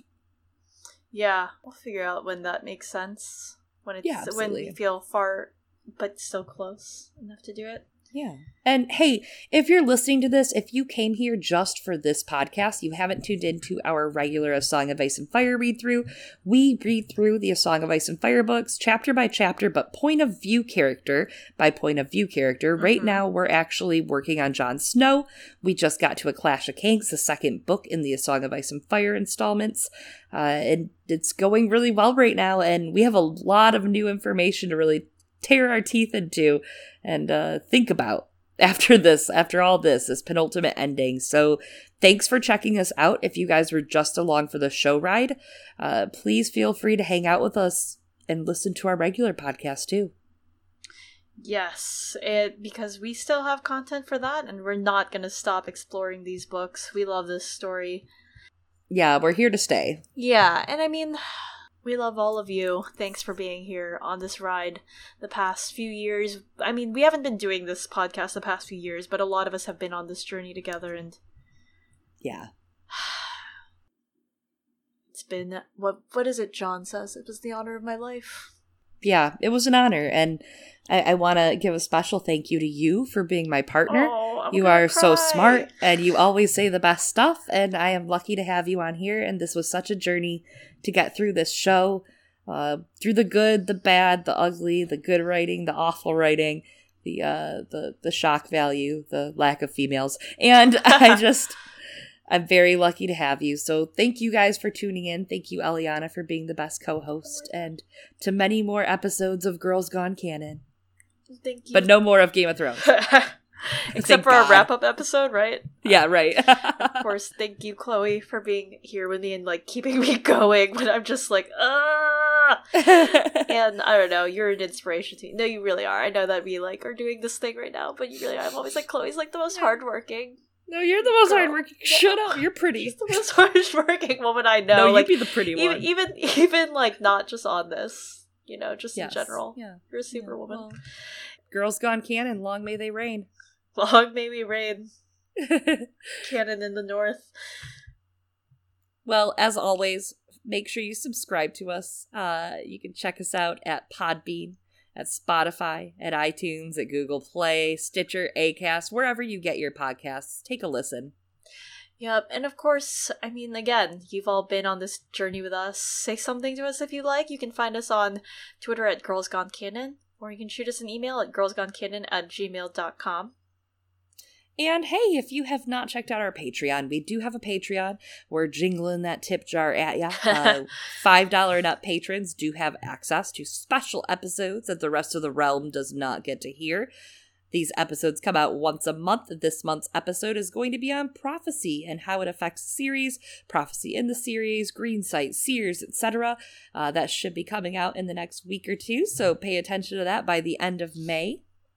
Yes. And of course, you know, we need some time to process everything that's happened. You are going to get your episode of A Clash of Kings intro to Jon, as well as Jon's first chapter in A Clash of Kings this week. Uh, if you're a patron, depending on your tier, you'll get it on Wednesday or Thursday. And the public released episode goes out on Friday, the 24th.